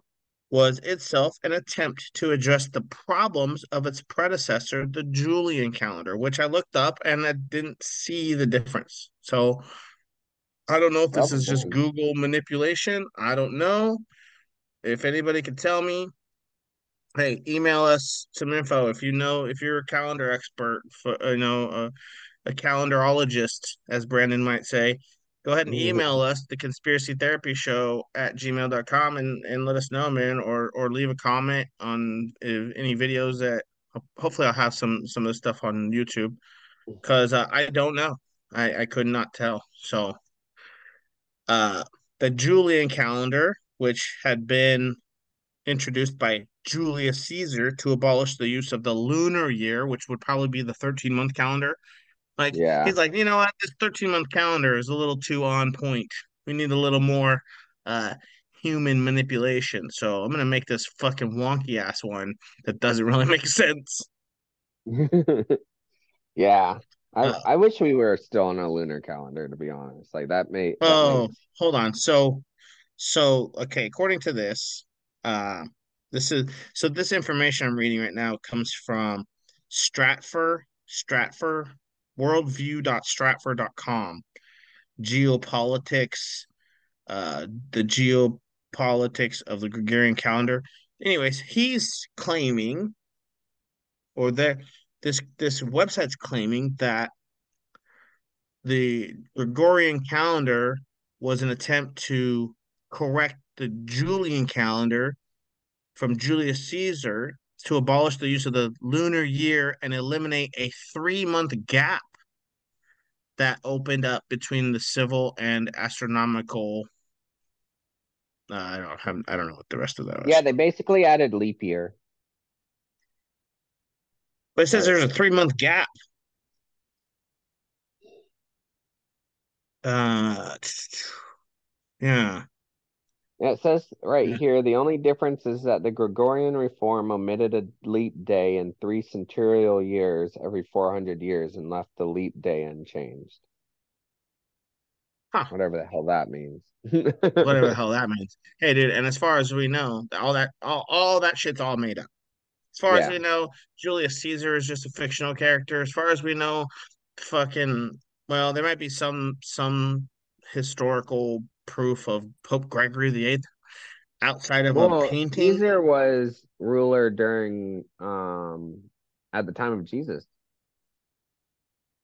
Oh, okay. Oh, that's true. Okay, so I mean, render under Caesar, I guess, that which is Caesar's. I guess being a Jesus guy, Okay. I'll get on board. I'll get on board with that. But what was the? Plus, I was born on the Ides of March, which is the day that Caesar was stabbed in the back by Brutus. You were? Mm-hmm. Oh, shit. Huh, how about that? Yeah. How about that? I mean, history is tough for me to swallow sometimes. I just don't know, dude. We can't know what's real and what's not, because they've altered so much that we know of. And anything written in a fucking in a high school textbook was written by somebody. So how do you really know what's really real? Now, if they're claiming it's historical, there's got to be some historical factors, but they could take a small event or a couple of characters and build a whole fucking storyline out of those few things, and we wouldn't know the difference, you know? So I don't know. Yeah. I don't know. That's true too. I struggle with the history stuff, man. I really do. I mean, it's hard to really know for sure where we came from and you know, what they've even flat out admitted to things, and that's not included in the history books, like with JFK being an inside job. Like, Congress, you go read about it in a high school textbook if they do. You're not going to read anything. John Wilkes Booth. Yeah. I mean, they're still teaching evolution and fucking moon landing in high school. Like, and most, I bet you, I would like to do a poll. Just do a poll. Maybe we should try to do a poll on this episode from our 18 subscribers. Who thinks moon landing actually happened? Yeah. Yeah. And I'm betting if you listen to this show, if you're listening to the show, you're probably on board with it being faked. But I would like to know, like, I wonder if there's a poll that you could Google that asked a lot of people if they believe the moon landing was faked or not. And I wonder what that number is, because I feel like, I don't know. I'll throw out a percentage. I don't know, 50, 60, 70% of people probably believe the moon landing was fake. I'm throwing it out there. That's what I'm going to say. A lot of people go, I don't know, though. So there's going to be three bars, right? On the three percentages, you're going to be a percentage of people who think it's fake, percentage of people who think it's real, and I bet you know what? Probably the biggest percentage is going to be people who go, I don't know, I have no idea, not sure, haven't thought about it. So I did find this site called Statista. They asked, to what extent do you believe in the conspiracy theory that the moon landing was faked? And apparently 5% of the people polled strongly believe it was faked. 6% somewhat believe. 11% neither or. 10% somewhat disbelieve that it was faked. And 61% strongly disbelieve that it was a faked thing. Which makes sense, because they've got this globe thing all, like, a lot of, like, the flat earthers and moon conspiracy theorists, like, they're really low numbers compared to populations. But okay, but even if you remove the flat earth, globe earth argument, I would bet you, I think that's a complete bullshit poll. I don't believe that fucking poll at all. It could be, but like, and honestly, with how many people I've talked to about the moon, I believe it. Like, yeah. A lot of people are like, not that they've never heard of it or anything, or they're not, or like, they're just not, thinkers. They're not, yeah, or they're just not into, like, you know, we are truth seekers, man. We're asking questions about these things that they're claiming to be true, because if you dive into the moon landing at all, you're going to start seeing the issues, right? You're going to. A lot of people feel like it doesn't matter because it doesn't truly affect them. Like, well, which is as the far as they know. Yeah. But like, the thing is, you're being lied to. We're going to do an episode on that, dude. We're going to do an episode on why these things actually matter. Why do the flat earth matters? Why the lies of the government? Why they actually matter? Because I get that all the time too. Well, I don't know. I think it's probably this, but what does it matter? It doesn't change my life. I still got to get up and go to work tomorrow. Yeah, well, whenever I'm talking to my wife about it, she's like, it doesn't matter. Don't talk to me about that stuff because it just doesn't matter. Like, she's like, she doesn't care about it because, like, well, and people, she feels like it doesn't affect her. And I think that people, because, like, I talked to my grandma about this stuff and she hates it because she is so like the earth is a ball. We went to the moon, all that mainstream stuff. She is all about that. Now, what I believe that attributes to is people can't swallow the idea that they were lied to their whole entire life. Exactly. That's what I was about to say. Like, it takes them out of their comfort zone. Because then it's like, and then you get that, like, dude, if you come to terms with the idea, like, for example, just those two things, the moon landing was fake and the earth is flat, imagine that feeling that, I remember that feeling. I kind of get that feeling right now, like, oh my god, like how could they lie to us? And the gravity of those lies, our whole life, and they're still perpetuating these things. Like, yeah, that's a lot of weight, dude. That's a lot of weight. And it's kind of like it's nerve wracking because like it's like why. Like, why are they doing it? And then it's like, why? Now you – yeah, see, and people don't want – people aren't prepared emotionally and mentally to go down that road of, okay, they appear to be lying to us about this, and now I need to know why because I can't fucking sleep at night. Truman Show was very excellent in, like, portraying that whole – And I want to meet the one – so when you first saw the Truman Show, tell me you didn't – at the end of that show, start wondering, fuck, am I Truman? Honestly, my first time watching that show, I was mad. What do you mean? Because, like, I related to him so much. I was mad. Oh, like, damn. I didn't think about how I related, and I didn't understand why I was so mad about it. But, like, I was pissed, like, furious. With the, like, at the time, I thought it was with the people in the movie that were doing that to him, you know, and furious that he grew up and like that. Everybody lied to him his whole night.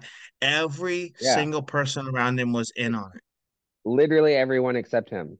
Yeah. And, like, you know, I didn't realize why I was so pissed off about it, but now I do. Like, I think deep down I knew that. I had without being conscious of the understanding. Yeah. I understood that they were basically telling us what's up. Yeah, me too. I think I was too.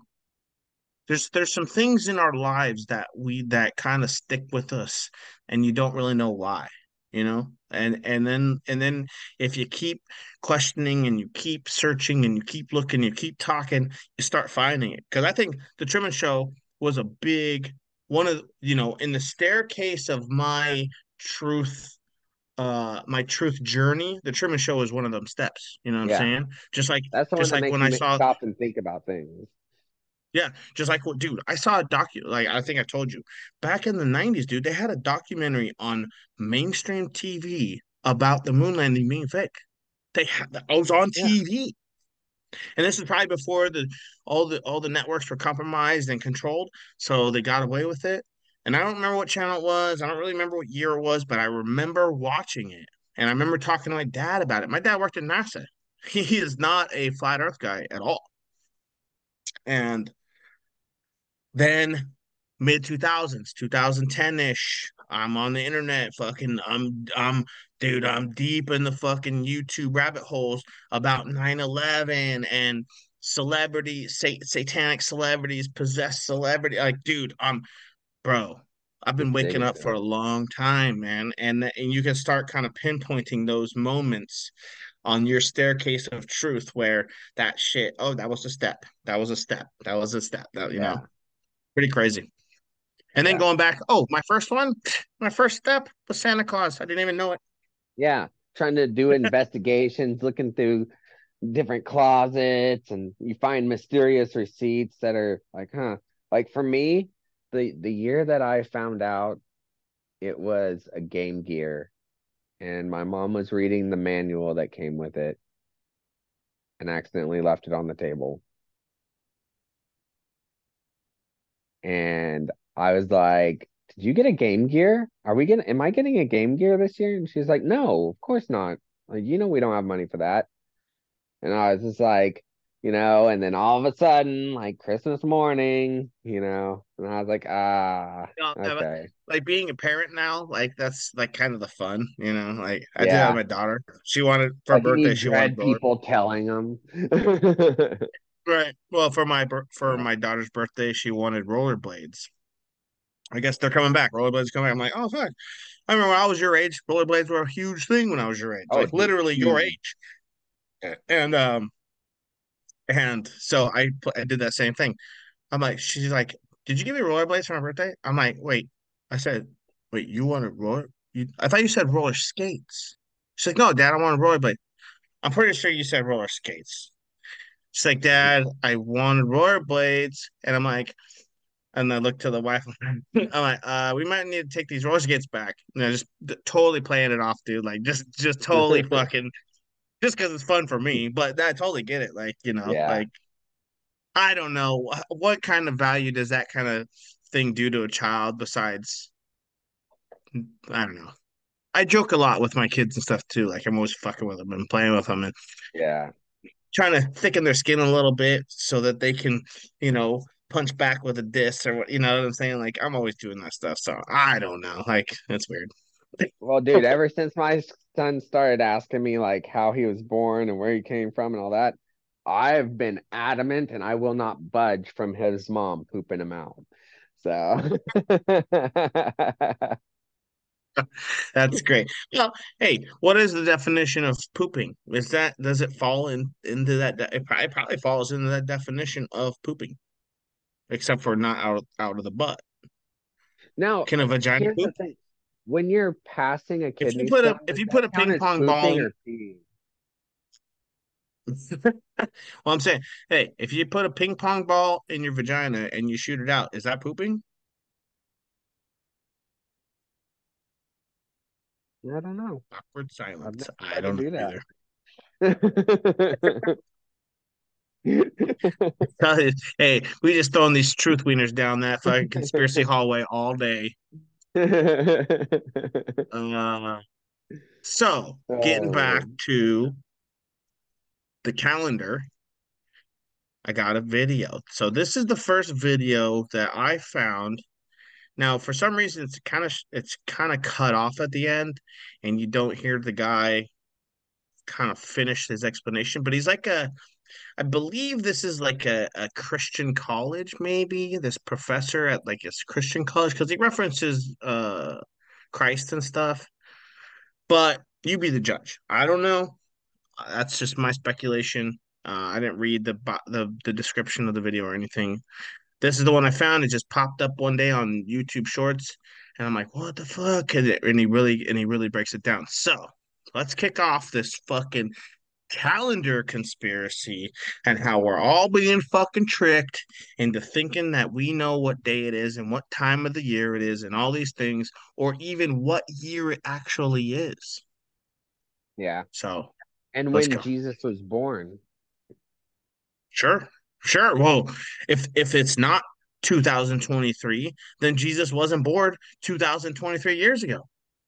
That's a good fucking point, dude. That's a good ass point right there. All right, let's watch this shit. I like how they spelled calendar. We're supposed to have 13 months.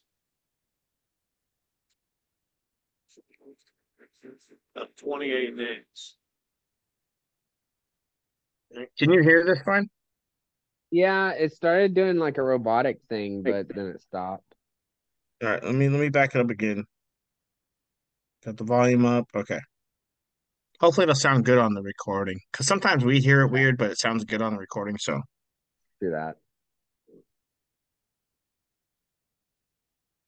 We're supposed to have 13 months. About 28 days. With one day, the day of resurrection, Easter, as a neutral day. That's our 365 days. We've actually got 13 constellations, not 12. This same calendar is very close to the Mayan calendar, but it's also very close to several ancient Sanskrit calendars. What does sept mean? 7. I thought that was the 9th month. What does oct mean?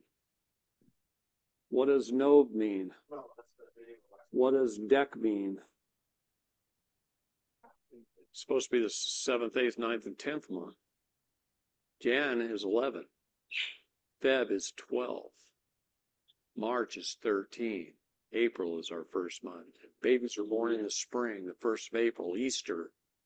This is the start of our new year's, start of spring, when the flowers start coming up, the grass starts coming up, the trees start.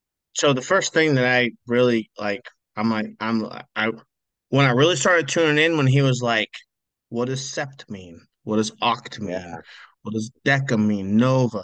Those things mean definitively they mean these specific numbers, and yet we're told they're not. They're different numbers. Yeah. Start leafing out. The babies are born. That's the first day. Our neutral day, day one. The day we rest and celebrate the resurrection, the new beginning, the beginning of Christ. April is month one.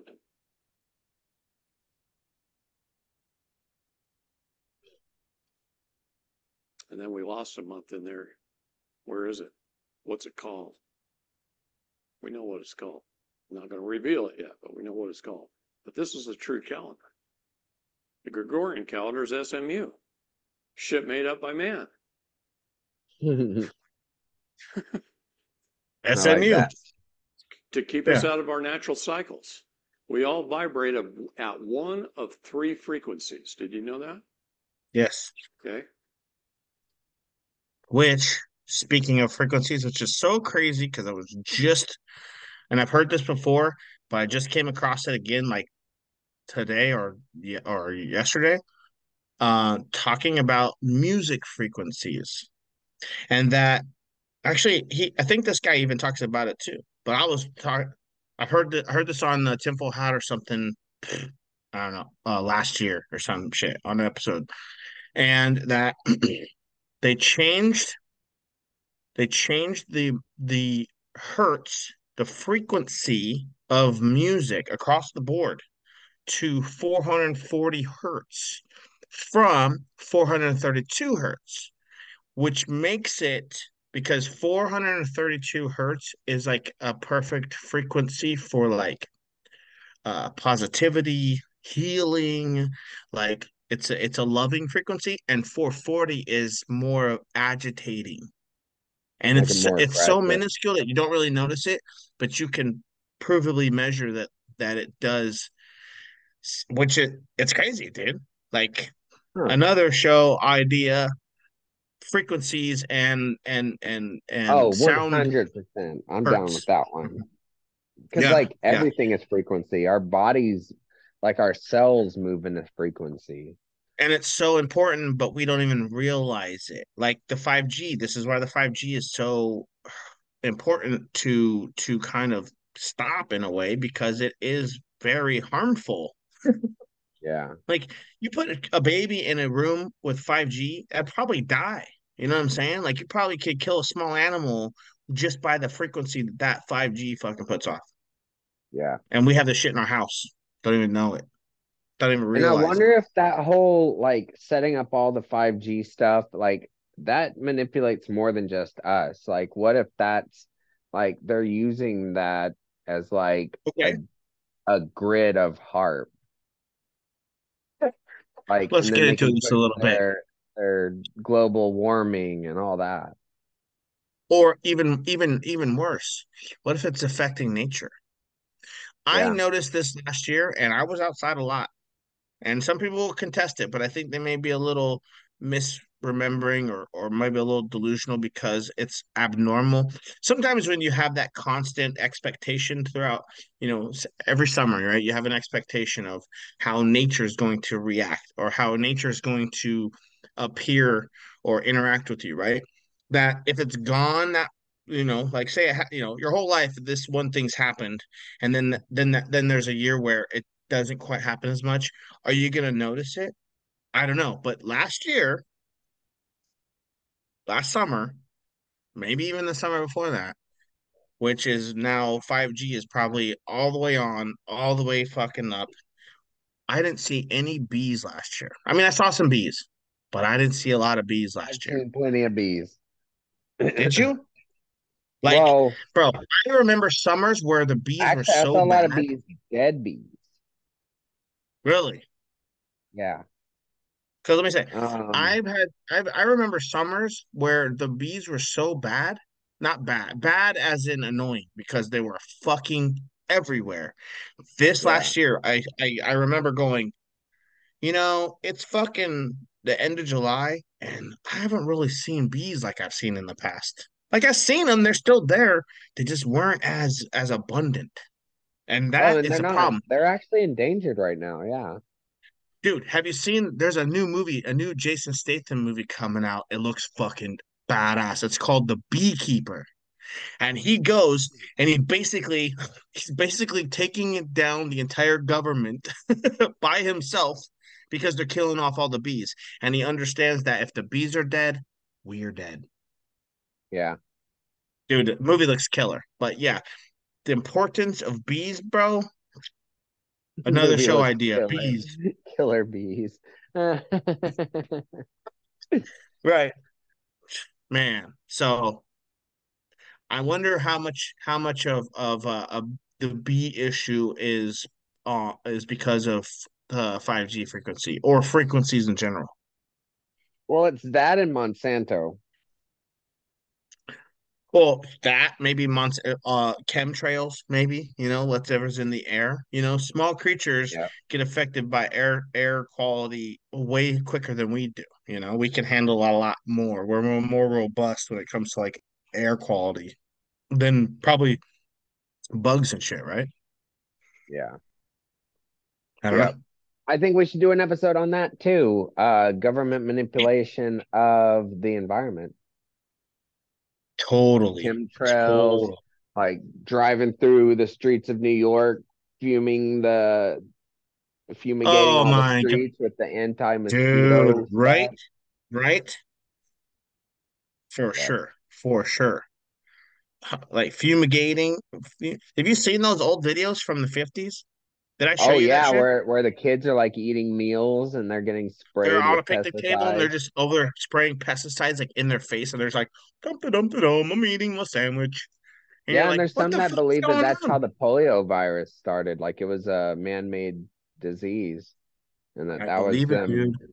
I believe it. Okay. My maybe biased religious viewpoint is that it's very hard for me to believe that God would create such a dangerous place that his creation that he created in his own image cannot handle and causes all these issues. I find that so hard to believe. You know what I mean? Yeah. It's crazy. Anyway, let's get back to this. Okay. Well, that's a whole nother discussion. Yeah, no, that's what I'm saying. That's a whole that's a whole show. Yeah. Yep. So hey, anyway, listening, share this shit, man. We're gonna get deep into some real ass shit, and I hope it's entertaining. That's our goal. We want to make it entertaining, make it interesting, make it fun. So share this stuff because we're gonna be diving into some serious conversations, man. And I think they're important. You know, I think this stuff's important. Just like any of these other conspiracy shows, especially like Tim Full Hat, man, they talk on some real stuff. Conspiracy Therapy or Conspiracy Social Club, a lot of them. Whiskey, Beer, and Conspiracies. Shout out to all the podcasts that came before us that paved this way so we could do this stuff. And man, we just want to speak the truth. So share this shit and stay tuned. We're going to get into it. We're going to keep getting into it. We're going to get putting our fucking hip waders on to wade through all this shit that we've been told our whole fucking lives. Mm-hmm. Back to the video. 432 hertz is the God frequency. That's the celestial frequency. And we have a telestial and a terrestrial frequency. So that frequency is what they made music at originally. And I think it was like in the 40s or something when they changed that to 440 or something like that. I'm not sure. I'd have to want to do research on that, but interesting. Darn right. She says that why when people are true, we can feel it and we can sense it. We know that it's right. You know, we don't even have to research it. We know we can feel it. We feel it in our bodies and our spirits and our souls, and we know it's right. By the way, 528 hertz is the low vibration for the DNA unit. By the way, 528 and 633 and 432 are our three frequencies, okay? So it's interesting how they jump like that, and it's I've done some frequency research, because, you know, like we say, it's all, everything's frequency and vibration, right? Like everything is. And as he's saying this, I just had an idea. Like, dude, it's kind of like a stereo dial, right? To all the kids who don't know what a stereo dial is, you used to have these stereos in your house, and you had to turn a dial, and this little line would scroll back and forth depending on which way you turn a dial, and you turn that dial to find that station. So this is that's how I kind of think of this, right? You got static. I don't want to hear that static, and then boom, you find that music. Right, and I believe it was the levels on that dial for the radio was hertz. Yes, I think you're right. Yeah, but it like, remember, you know, if you're trying to find a radio station, you're at a radio station, like, oh man, I don't want to listen to this station, or this song sucks, and you go to find it. As soon as you turn it ecstatic, you're like, oh yeah, fuck, it's up too loud. You turn the volume down, like, god damn it, that sucks. And then when you find that music, you're like, oh, there it is. Okay, there we go. Now I like that. Okay. That's kind of how I feel like it is, because you got the 432, that's good. Everything in between that, static, I don't like it, to 528. Oh, there we go. And then you go, all right, next one, you got, oh, static, fucking hurts your ears, 633. Oh, there we go. You know what I mean? Like, that's kind of how I'm picturing it. All right. Yeah. I get that. So it depends on whether you're celestial, telestial, or terrestrial. Whether that's 60. 60. What is that 5G? What is our clock's been running? I don't think he really gets back in the calendar. This is what I was talking about. He kind of gets off on this frequency thing. 5G, but I got a couple other short videos that go a little bit deeper. Okay. But his overall initial layout of the months, right? September being 7, October being 8, November 9, December 10. That makes sense to me. April is 1, right? First day of spring. That's got to be the first month. So to me, that seems absolutely legitimate. Yeah. Let's go to the next one.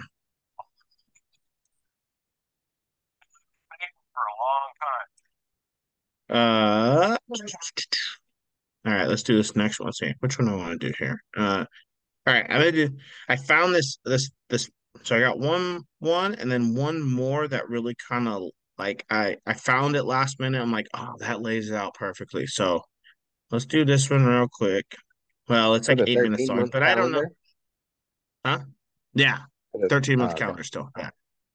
So the thing, this is like, again, you know, it's weird how you have a lot of Christian church pastors talking about this calendar stuff. And I think it's because of to me, it kind of stems from possibly, you know, them claiming that Christ was born on December 25th. And you're like, that just doesn't seem to make sense. You know, that doesn't, or the New Year's being on the coldest part of the year. Why, how is that? How could that be? And I think people are questioning it, and maybe it comes from a religious or biblical standpoint. I don't know, but I get a little religion, maybe like an online church thing from this next video. But anyways, you all decide if you're in agreement or criticize it or whatever. I don't know. But I think it's interesting either way.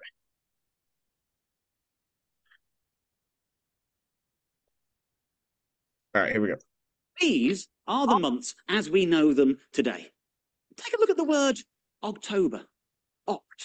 Think of all the other words, you know, beginning with oct. YouTube is the new home of NFL Sunday. Commercial, sorry. Mm-hmm. YouTube ain't gonna get no commercials in on our show without paying us. You know what I'm saying? You understand?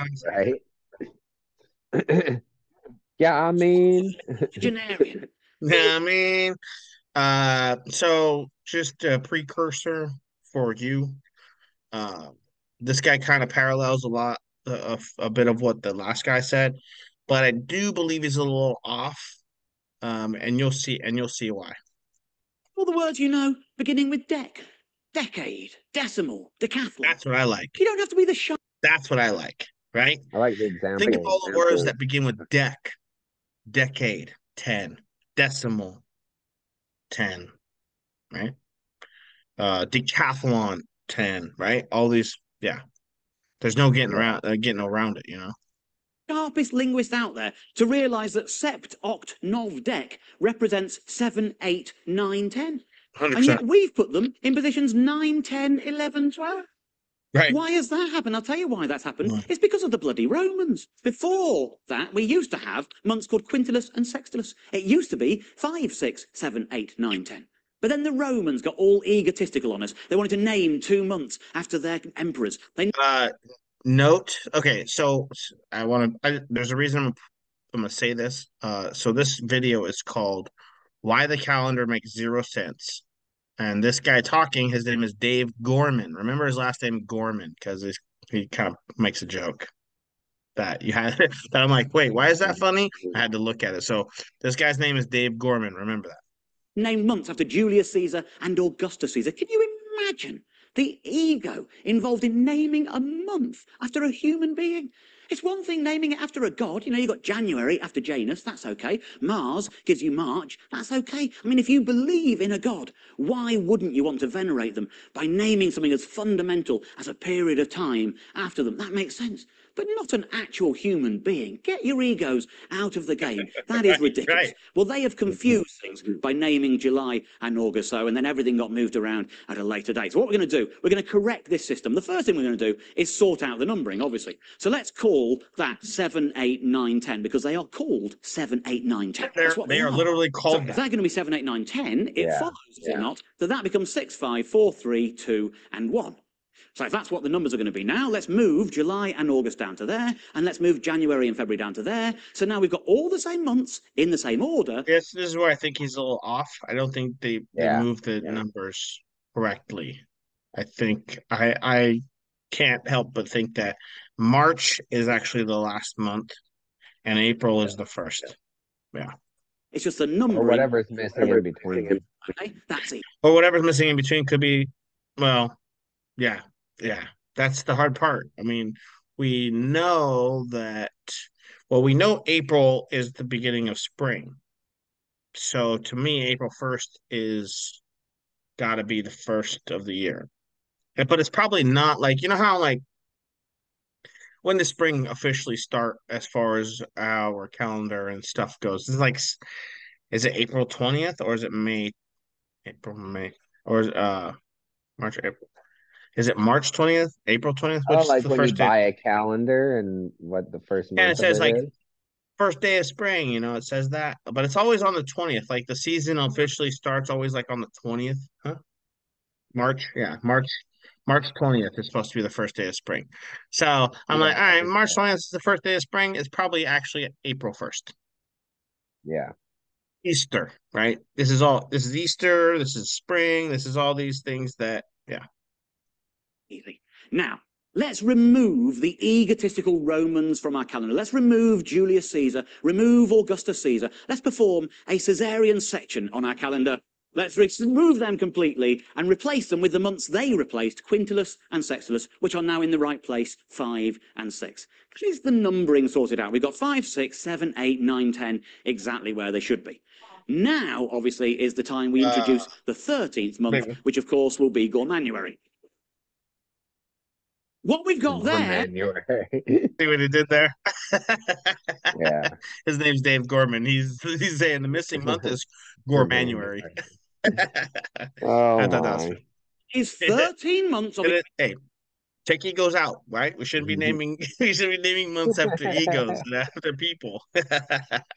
Exactly 28 days long. Everything ticks over perfectly. March the 1st, New Year's Day. And that's the thing, man. It's like if you add an extra month and you make every single month 28 days, then you have a perfect calendar with one extra day, the day of rest, the day of resurrection. And then every single month will start on a Sunday and end on a Saturday. Every single month will have 28 days. You don't have any of these extra leap year bullshit days. The moon, the new moon starts officially on that Sunday, the first of the month, and it ends on that Saturday at the end of the month. Everything fucking works out perfectly. Yeah, and that's how we were supposed to be having our concept of time was from the stars and the moon and all that. That's the purpose.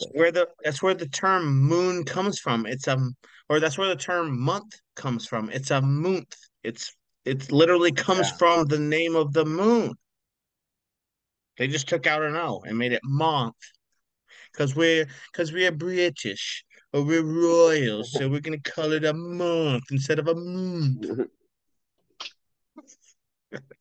It will always be a Sunday because nobody wants to go straight back to work on New Year's Day, do they? And it will always be a Sunday because of the order in the calendar. The first of every month will always be a Sunday. The second of every month will always be a Monday. Right. And that means that New Year's Eve, the 28th of Gormanuary, will always be a Saturday. Now, it might have occurred to some of you that 13 times 28 is 364. And that means we've got a day spare. We can't force the year to only be 364 days long. The year is to do with the stars and the planets. So what we're going to do is, after Gormanuary, we're going to have an intermission. If you live in Oregon... All right. No free commercials on here.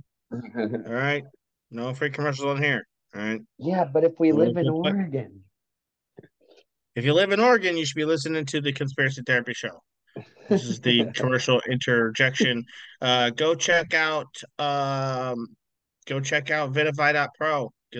Send me an email. Send me a contact. This is my my vehicle maintenance tracking recording business that I'm trying to get going. Let me know if you're interested. Vitify.pro. Check it out. That's our commercial. I like it. It's not called Sunday, it's not called Monday, it's not called anything. It isn't a day of the week. It is just intermission. It is basically an extended New Year's piss-up. You can go out on New Year's Eve. You don't have to go back until the 1st of March. Everything is fine. What happens in intermission stays in intermission. And every fourth year... Now, if this is a church, I'm a little disappointed that they missed the whole Easter and April as the first of the year. I'm a little kind of disappointed that they missed that.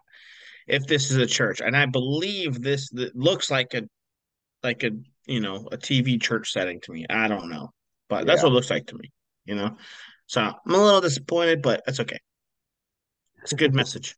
We have a two-day intermission, and we call both of those days intermission. That's all it is. That regulates everything. Everything flows in a very orderly fashion from that point on. We have talked previously on this show about the old 30 days hath September rhyme. I think we can all agree that this system improves upon that rhyme. The rhyme now goes 28 days hath March, April, May, and June. All the rest have 28 too, because that's how long a month is. Because that's how long a month is. Right? Every other month has 28 days too, because that's how many days it has. And if you don't think so, go ask the moon, because the moon will tell you. The sky is a perfect clock, and it never ever changes, and it's the same every single year. Another proof of the flat Earth. Another proof of the flat Earth is, look at the sky. How can we be spinning around the sun as the sun is spinning around the galaxy, corkscrewing through space for thousands of years, or if you want to go to some globe terminology, millions or billions of years? How can we see the same fucking stars in the sky that we've always seen if every celestial body in our galaxy is, or in our solar system, is moving? How can that be? It can't be. There's your proof. No. Not easy. Not easy. I'm confident in this. I'll tell you what I'm going to do. I'm going to put the PowerPoint down for a moment. I'm just going to say, any questions? Any questions about the system? Yes, sir. When are the bank holidays? The bank holidays, we have the same number of bank holidays as we do now. We spread them evenly throughout the year, very easy. The only difference will be the people we won't let have a holiday are the ones who work in banks.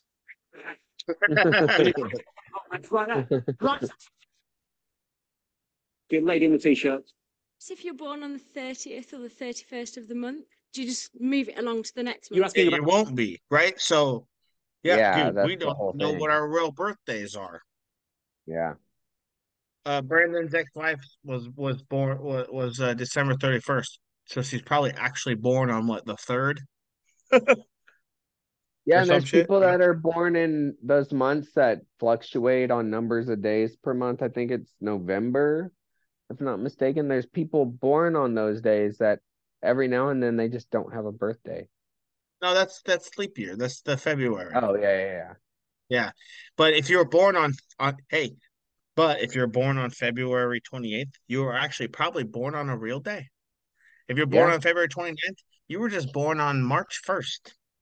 The whole leap year idea, like how they got Americans or whatever parts of the world, because I got another, I'll share the statistic here. Let me actually pull the statistic up right now. So I looked up so there is only 4 countries that do not use our calendar, the Gregorian calendar. Every other country uses Gregorian calendar, but some countries like China have a old calendar as well. But in China, they're like, all right, this is December 2023. They're, whatever fucking, I don't know. But they have an old calendar too, where like in this little graph I have, it says, current year according to various historical and world calendars as of January 1, 2023, China is in the year 4720. The Hebrew calendar says 5783. The Assyrian calendar is 6771 or something. Yeah. So there's only 4 countries that haven't adopted the Gregorian calendar, and those countries are, so this is according to Quora.com, every country in the world except 4 use the Gregorian calendar as an official calendar. The other 4 countries, Afghanistan, Iran, Solar Hijri, Afghanistan and Iran use the Solar Hijri calendar. Ethiopia uses the Ethiopian calendar. And Nepal, which uses the Vikram Samvat calendar. So I just thought that, how can, isn't that weird? Yeah. That was weird to me. It's fucking weird to me. There's a French Revolution calendar. The French Revolutionary year is 230. The Persian year today would be 1401. The Islamic year today, this year is 1444. The Hindu year today is 1944, and the Gregorian year today, can you guess? 2023. Yeah. I don't know why it took me as long as it did. Because I read off all these other numbers, and you're like, wait, hold on. I've heard that name before. Gregorian. Oh, 2023.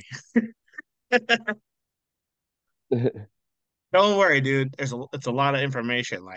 It's a lot of fucking information going on. All right, here we go. About birthdays. Yeah. Okay, I'm glad you asked. Birthdays. Well, let's use my birthday as an example because everyone's birthday is... Dude, like we talked about... God, sorry for stopping it. Like I said to Brandon when we were talking about the calendars last show, if they for example, hypothetically, if they changed the calendar 2,000 years ago from 13 to 12 months, or not 200 years ago from 13 to 12 months, technically right now would be 200 months behind. Yeah. Right. So if that continues, since if we should be on a 13-month calendar and I've been operating on a 12-month calendar my whole life, I'm 40 months behind on when I was actually born. Yeah. I'm not really born on December 20, I'm not, that's not really my birthday, because it would, since it's 12 months, since they tell us it's 12 months and not 13, your birthday would change every single year. You don't have the same birthday every year. Yeah. Right? Yeah, it only makes sense with the 13-month calendar. You're just constantly putting us through the fucking washing machine, dude. Constantly tumbling us around, and we don't even realize it. Yeah. Is going to change in this new system, right? I was born on March the 2nd, 1971. So the first thing you have to do is work out how many days into the year that was. So, for example, in me, it's quite easy. You know, there's 31 days in January in the old system, 28 days in February in both systems, and it wasn't a leap year, so there were just 28 days. 31 plus 28 plus the 2 days take you to the 2nd of March makes it the 61st day of the year. Then you map that onto the new calendar, okay? Very easily done for this. I'm sorry, but the problem is that you're starting your birthday. The day you were born is not actually the day you were born, though. That's the problem. And he is doing math off of the day he was born and saying, oh, well, if I was born on this day, and according to the math, I would actually be born this day. But the problem is that the calendar is already fucked up before you were even born. Yeah. 28 for March, 28 for April, that's 56. Leaves 5 spare. So my new birthday becomes May the 5th, March the 2nd, 61st day of the year. I didn't get this far into the video, so I don't really know what's to come, but this is kind of, it's a little menial right now, because it's kind of like, well, it's, yeah. Dude, you're actually incorrect. I get what you're saying. I get what you're doing. Cool, but it's null and void. And you do that with every day. It's very simple. I've actually got a little guide to help you. This is an old calendar, you know, using the current system, and I've mapped every day onto it, and lots of things are improved by doing this. For example, you know, you want to keep all the nice holidays and festivals and little sort of celebrations we have in life, like April Fool's Day. Not getting rid of April Fool's Day, but April the 1st is the 91st day of the year, and so in the new calendar, it becomes Saturday. Oh, see, I think he's wrong. I don't believe, I think, you know, what do you think? You think April would be the first day of the year? To me, yeah, that makes no sense. Yeah. Right, okay. All right, moving on. Let's move on. Yeah, I was going to say, let's just go on to the next one, because he's got a good basis. I appreciate what he's doing. Absolutely.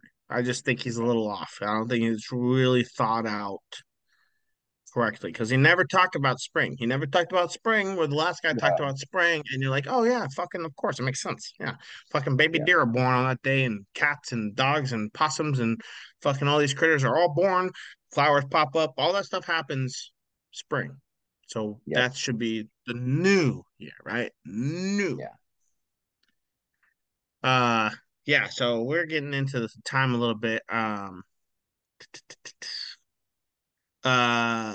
see, how long is this one? Okay, this is only 4 minutes long, and I think this is kind of a more of a kind of straight to the point type of explanation.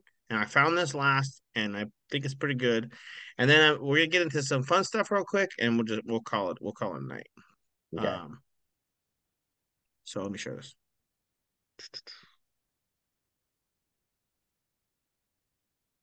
Bam! Here we go. Tell me if you can hear this all right, because it's kind of like a computerized voice again. So tell me if this is good. What day of the week will be 4th of July the next year? Will you be able to answer? Or if we ask, what day of the week your birthday will fall on next year? I like this question because, according to the 13-month calendar, your birthday would be the same day of the week every single year. Yeah, that makes the most sense. Will you be able to answer now? And what if we told you there are 13 months in a year, and you are paid for only 12? While still working for full 13 months. Will you believe us? Hey, I want 20 months of pay right now, because I've been working an extra month for 12. I want my 20 months of pay, because I've been working for 20 years or whatever. You know what I mean? That's what I want. Stick around till the end, as we unravel an international scam that will blow your mind. We all know that there are 7 days a week, and 4 weeks a month. We also know that there are 52 weeks in a year, and 52 divided by 4 is 13, and not 12. You don't need to be a mathematician to calculate such a simple thing. And yet, how come no one till date has ever realized that? Interestingly, a number of proposals were made in the past to include a 13th month to the year. The earliest known such proposal dates back to the year 1745 by Reverend Hugh Jones. The next proposal was made a century later by Auguste Comte in the year 1849. And then again, around the year 1930, by Colligan. Apart from having 13 months of 28 days each, all these calendars were also perennial in nature. A perennial calendar is a calendar which has perennial months. A perennial month is a month. And now here's a challenge for anyone. Go see how many 13-month calendars you can find by Googling it. It's That's fucking hard. Nearly impossible. I tried. Like, it doesn't show you anything. It's bizarre. Right. It's fucking bizarre. With every date fixed to the same weekday every month and every year, which applies to any month or year. This means that, if 4th of July fell on a Monday this year, then it will fall again on Monday next year, or even hundreds of years from now. This also means that which according to this calendar right here, the 4th of July would fall on a Wednesday, right? Because the 4th would be a Wednesday. Every month, the 4th will be a Wednesday on every single month. So I don't know why he said a Monday. That's stupid. Like, look at your calendar, bro. Yeah. Like, fucking read your own shit. Like, hello, I can see it right here. I'm looking at it. Fucking stupid AI. Like, this is why AI will never win, because it's all based off of bullshit, right? It doesn't know what fucking year it really is. It doesn't know what day it really is. It doesn't know the real histories of anything. It's just going to regurgitate the bullshit that that's programmed into it. That's all based off of, you know what I'm saying? It'll never recognize flat Earth. It'll never recognize a firmament. It'll never recognize fake history. It'll never recognize any of that stuff. That's why AI is doomed, unless they give it real shit. Unless they come to the truth, AI will never win. Man. God damn.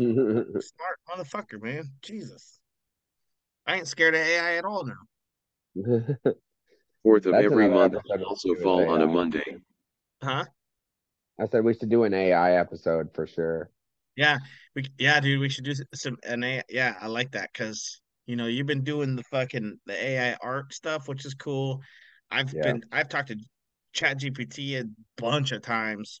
We could ask it some questions. We could have, you know, yeah, that'd be cool. That'd be cool.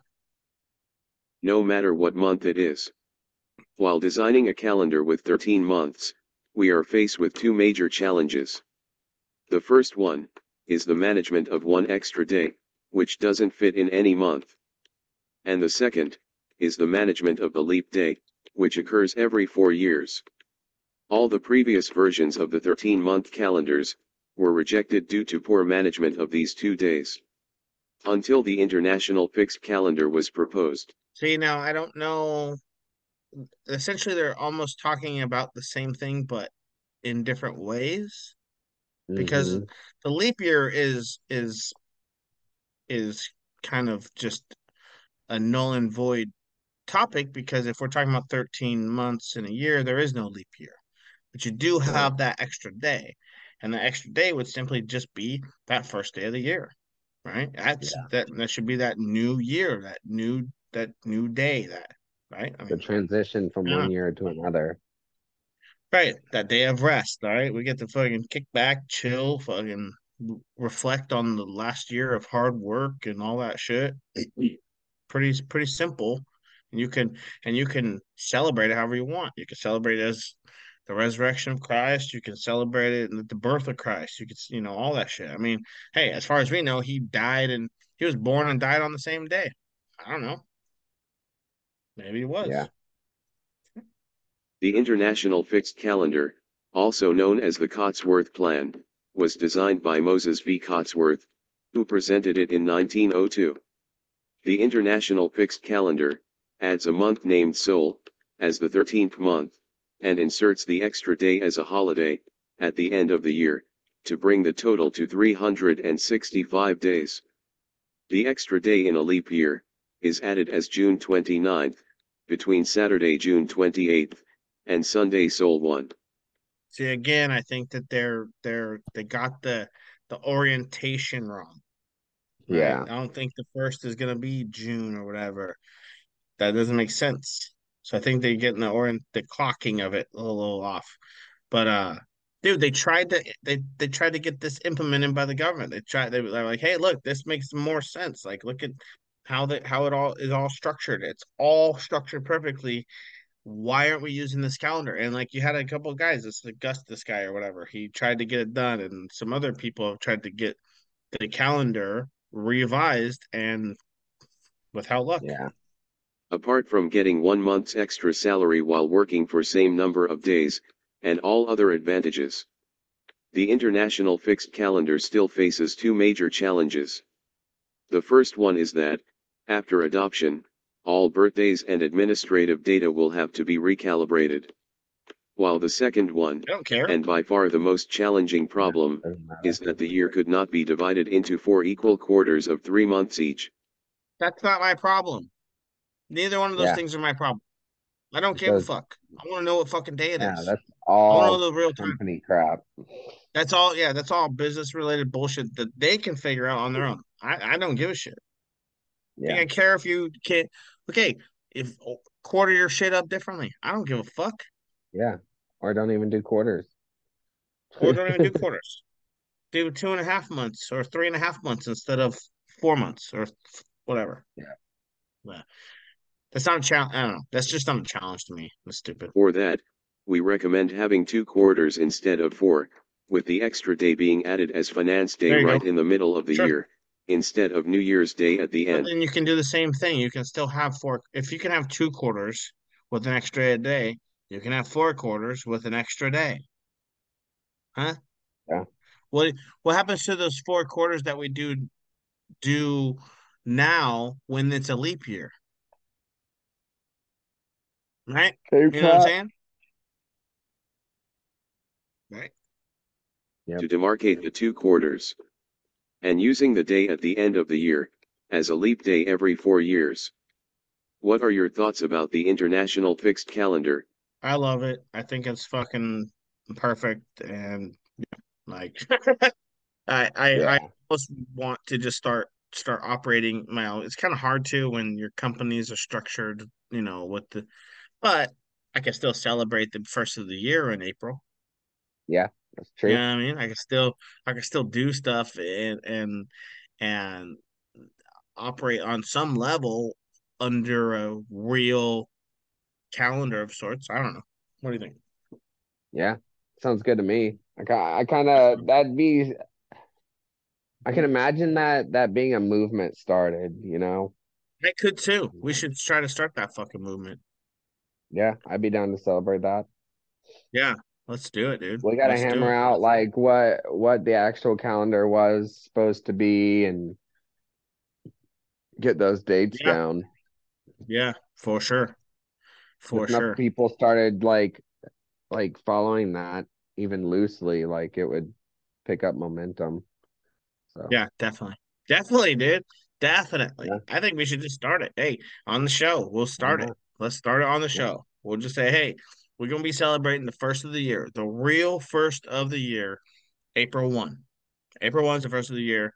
Come celebrate. Oh, that'd be cool. We could do like a fucking public, like a live stream thing or fucking.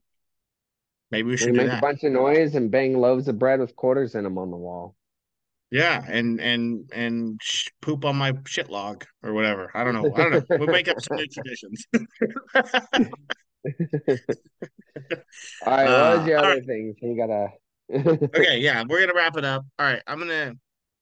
So if you're cool, I got a little something I'm gonna read, and then I got an 8-minute video, and we'll call it good. But so, all right, let me cue it up by reading this real quick. All right, so you're old enough, which some people aren't, to remember this, but. Here we go. Let me read this. For a time, 20 years ago, millions of people, including corporate chiefs and government leaders, feared that the internet was going to crash and shatter on New Year's Eve and bring much of civilization crumbling down with it. This was all because computers around the world weren't equipped to deal with the fact of the year 2000. Y2K, baby. I thought about this earlier. I'm like, oh my God, Y2K was the craziest shit because people were pulling money out of all their money out of the banks because they thought the banks were gonna crash. Dude, it almost crippled our economy. There was a guy who went underground for 14 years because of Y2K. He went into his bunker and stayed under. They needed to make a movie about that motherfucking dude, right? And they should have Brendan Fraser play him. Oh, maybe Blast from the Past was about that dude.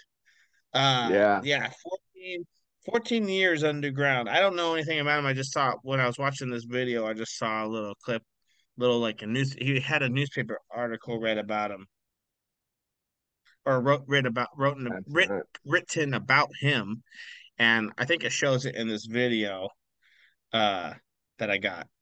But yeah, Y2K, dude. What do you remember about Y2K? Well, I mainly remember people on the school bus talking about it, and like at school, I was still pretty young.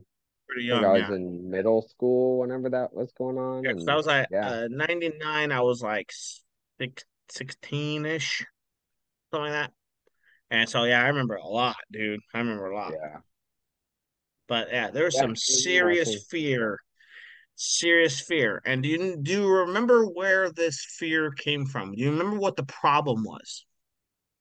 The clocks, or yeah, pretty much the clocks, like digital clocks everywhere, and like all the software was managed, especially like this bank software, because they were scared that like everything was going to revert to the year 1000.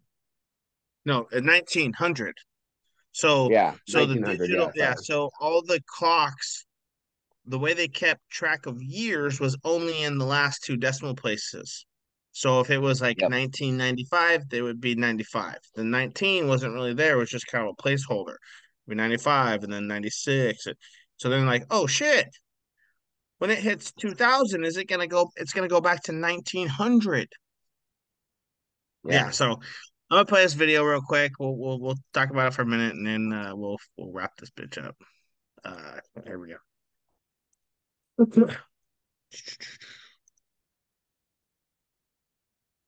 All right.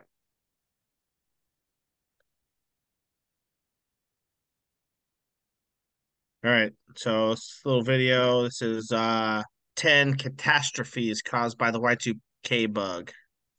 And most of us, the year 2000 went by without glitch or problem. Most of us were so drunk that even if a plane had fallen out of the sky and landed a few feet away, we'd barely have noticed. So what was all the uproar about? A general state of either denial, complacency, the tension, elevators may stop, the anxiety, heat may vanish. Did actually anything happen on that fateful Friday night of December the 31st, 1999? Well, first, let's have a quick refresher of the backstory.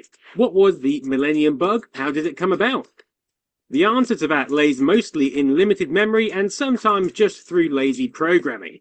You see, back when memory was an actual constraint, when code was as bare to the bones as it could be, rather than layered up in level upon level of higher and higher level programming, a year being represented by 2 digits rather than 4 was a big thing, literally.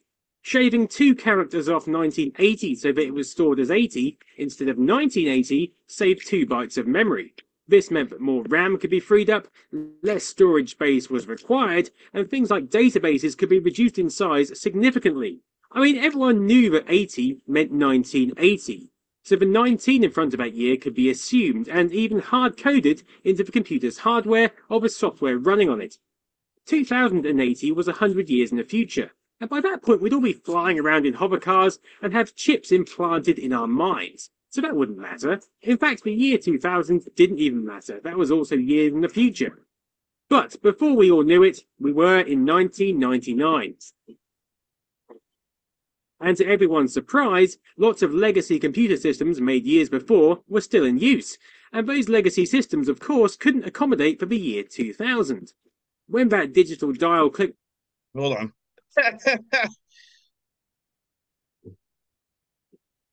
Digital dial clicked over, it would read 0.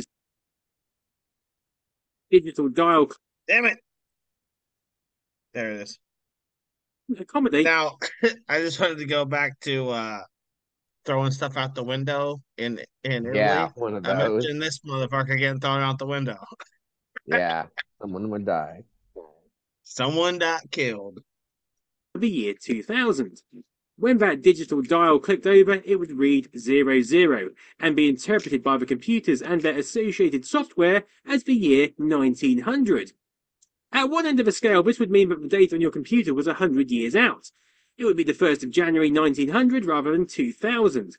That's not really a big deal. You knew the real date. Your mind wasn't going to hallucinate Art Nouveau decoration around you with Queen Victoria leading our country into the next century. But there were also more embarrassing problems. Company letters would be sent out 100 years out of date. Train station signs would be 100 years out. Maybe your date calculations would be out if you were using an early version of Microsoft Excel. These were potentially problematic, but more amusing than anything else. The real scaremongering was that missile systems could get confused and launch strikes in self-defense in a Judgment Day-style scenario, or that plane navigation equipment could fail and 747s could just fall out of the sky. In hindsight, this seemed ridiculous, but these were real fears spreading throughout the population, aggravated as always by the fear-mongering tabloids of the time. So, did anything actually happen? Or I love the best. The daily or failing as we perceived it to be. Was that a dog? Yeah. Oh, you have a dog and a cat there? Yep, this is why I'm house sitting. Oh, okay, right on. Cool, cool. Oh, here's the dude. This is the dude that went. A man emerges from bunker 14 years after Y2K. Look at him. Goodness. He forgot to take a razor with him. Bro. Well, here are 10 of the most significant global issues we faced. Number 1, the US official timekeeper, the Naval Observatory, reported the date as 19. Look at that old ass fucking web browser. Right. Damn, you remember that Netscape shit? Crazy. Yeah, Netscape or AOL or some shit. Yeah. 100 on its website. Yes, we did have websites back then. They looked like this. Number 2, the system for collecting small plane flight information failed in Japan, but thankfully no planes fell from the sky. Number 3, Australian bus ticket machines failed. Number 4, the Federal Reserve Bank of Chicago couldn't transfer $700,000 in tax payments.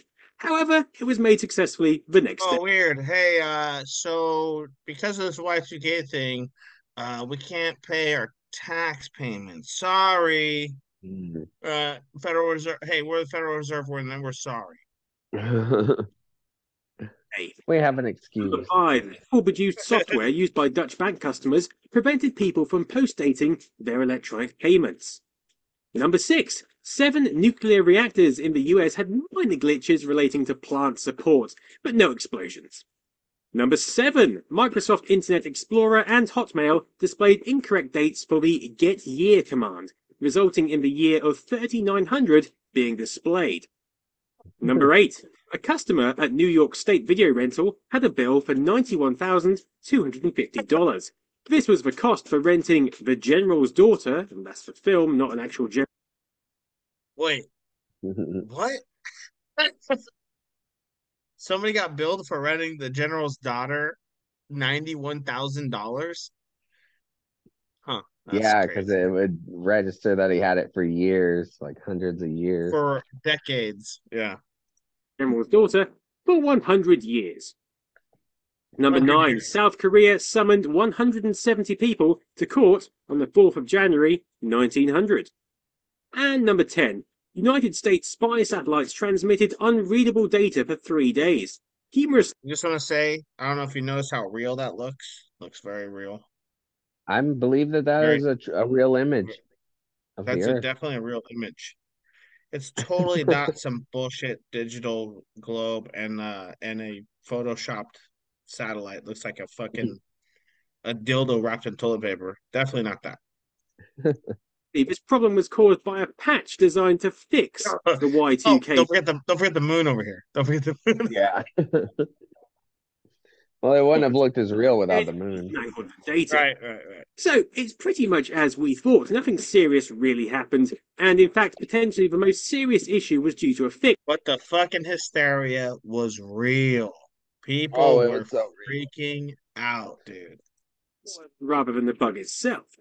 So aside from that hiccup, maybe the amount of work and money we invested into fixing the bug prevented anything serious from actually happening. Maybe without all that planning and work, we really would be in a dystopian society in something akin to the opening scenes of Terminator. Well, Russia spent approximately $200 million preparing for the Millennium Bug throughout the entire country, mostly by businesses, and a fair wedge of the government's small contribution being purely on promotional material. But all of this was just 2% of the United States bill. Russia also didn't really bother with the situation until 1998, whilst other countries had been working on it for years. The end difference? Nothing. You might think that Russia being further behind technologically might be the reason, but in fact, that should have made it worse.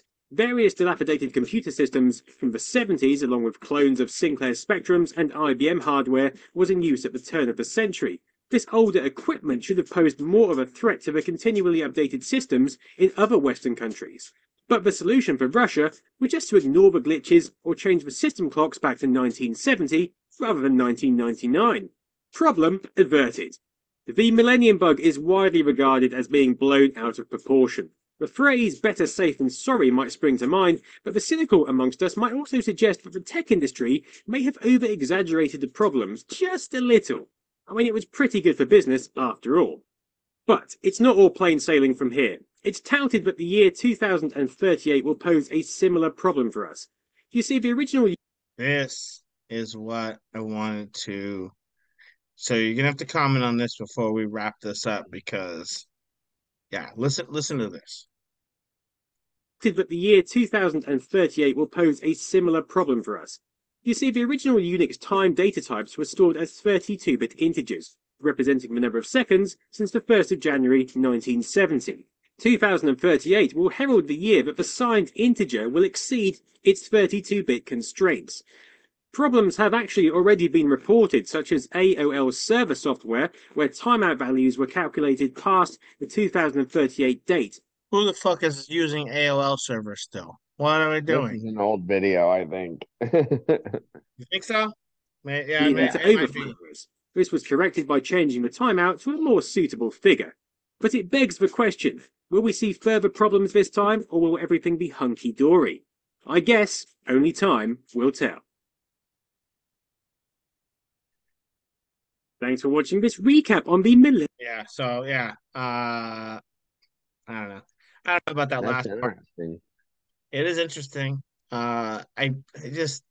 Look, I think we've gotten past the 32-bit stuff, though. Well, and not just that, but you got... you got computer scientists that fucking can write code all day. Like go in and change a code. It's not how hard could it be? That why do you think we have fucking updates on our phones all the time? They go in and they change a code. They fucking fix something or they whatever the fuck they're doing. They do something all the time, and so I have to update my phone every fucking 4 months. You know, like so. Yeah, I don't think it'll be an issue. No, I think it'll pass just like Y2K did. Yeah. The only issue we might have is, I don't know. I think we should. God, man, there's so many fucking topics, dude, to talk about. It's so crazy because there's so much, especially nowadays. There's just so much going on. Like I'd like to talk about the potential for a fucking internet blackout or a power blackout, and like, is that possible? Is that plausible? Could that happen? I have my own views on it. Like I think the only way like something that would happen is if you have, because like think about it, dude. Like I don't know what you think about. Let's end on this. What do you think the possibility of just all right? What do you think the possibility of an internet blackout it would be? How likely? Think that could happen? Right now, I think it's very likely because they've been talking about the possibility of it because of solar activity. And they're saying that the sun is starting to spike and we are likely to get hit by a large solar storm. And I've been seeing that stuff too. I've been seeing that stuff. So I think that's them leading up to something like that because, like, honestly, I don't think that's even possible. But the fact that they're giving it so much attention leads me to believe that they're planning to do that. Right, but they can easily blame it if they. So yeah, they're almost like preloading the gun. Right? Mm-hmm. Oh, the sun's getting real wild right now. We're getting these solar flares. They're getting close to causing a problem. And so then if they shut it down, they can just blame it on the sun. But here's my problem. How many big, gigantic, hundreds and hundreds of billion-dollar companies are in bed with the government, arguably controlling the government, that depend on the internet? All of them. I don't think that the internet going down is likely. I think this is just another. I don't think Bezos would let that happen. No, Bezos, Elon Musk, the entire Tesla company is based on the internet. All of it. Yeah. It all filters through the internet. I think it's just another fear mongering, trying to keep us scared, right? They just want to keep us scared all of the time. I think that's all it is, man. I think that's all it is. For an actual solar flare, nah, never, ever, ever. I don't think there will ever be an actual solar flare that ever scorches the earth. I don't believe it. Personally, as a flat earther, I believe the sun is local. I believe it's close, and we've never seen that in the history of history, right? Yeah. So I don't know. I'm super skeptical on this internet shutdown. Now, outside of the government feeling, the current government we have, the current administration that we have, the current people that are running stuff, if they feel cornered and they feel like there's no other option, maybe they shut the grid down. Maybe. Oh yeah, I'm pretty sure that if. So if we were to unite and decide that they were going to start fresh with the new government, I think that they would shut it down in a heartbeat. Or this, how about this? What do you think about this? Communicate. What do you think about this? Right. What do you think about this? We get too united. We come together too much. We get too powerful. They got a fucking barometer level where they're like, all right, if the people unite at this level, we're fucking shutting it all down. Yeah. I do think that there is a fucking kill switch on that, in that regard. I do think there is, and we might get there. Actually, I hope we get there because that means, as a people, we're gonna win. You know what I mean? We might have to start over on a lot of things, but we'll win. It'll be a rough one, but that means we won, right? You know what I mean? Yeah. But we could win in a lot easier and less. Dramatic and less cumbersome way too. So who knows, man? I don't know. This next year could be a pretty wild one. I don't know. Especially with the truth movement going in the direction it is. Yeah. Hey, people are waking up. Everybody's waking up. 2024. Happy New Year. This is our New Year special. I hope everybody loved it. Last words, Corbin. I'm just excited to have two New Years this year. I'm gonna do New Year a day early in the Philippines, and then me and her will celebrate whenever it's turn of New Year's here in Oregon as well. Yeah, bang bang. That's what I'm talking about. Yeah.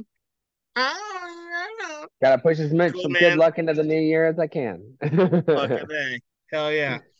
All right, well, thanks for tuning in, everybody. Conspiracy Therapy Show. Come and get that truth wiener all up in your ear. You know what it is. Brandon, hope he gets better soon. Happy New Year. Miss you, man. Wish you were here for this one. It was a good one. Actually, thanks he wasn't here because we'd still be talking for another hour. So thanks that you weren't here. They still managed to pull it out. Hey, but thanks for tuning in. Right. Thanks for tuning in. Happy New Year. Happy New Year. I hope 2024 is great for everybody. I really do. Really, really do. Much blessings for everybody. And, man, till next time. Till next time. Thanks for listening.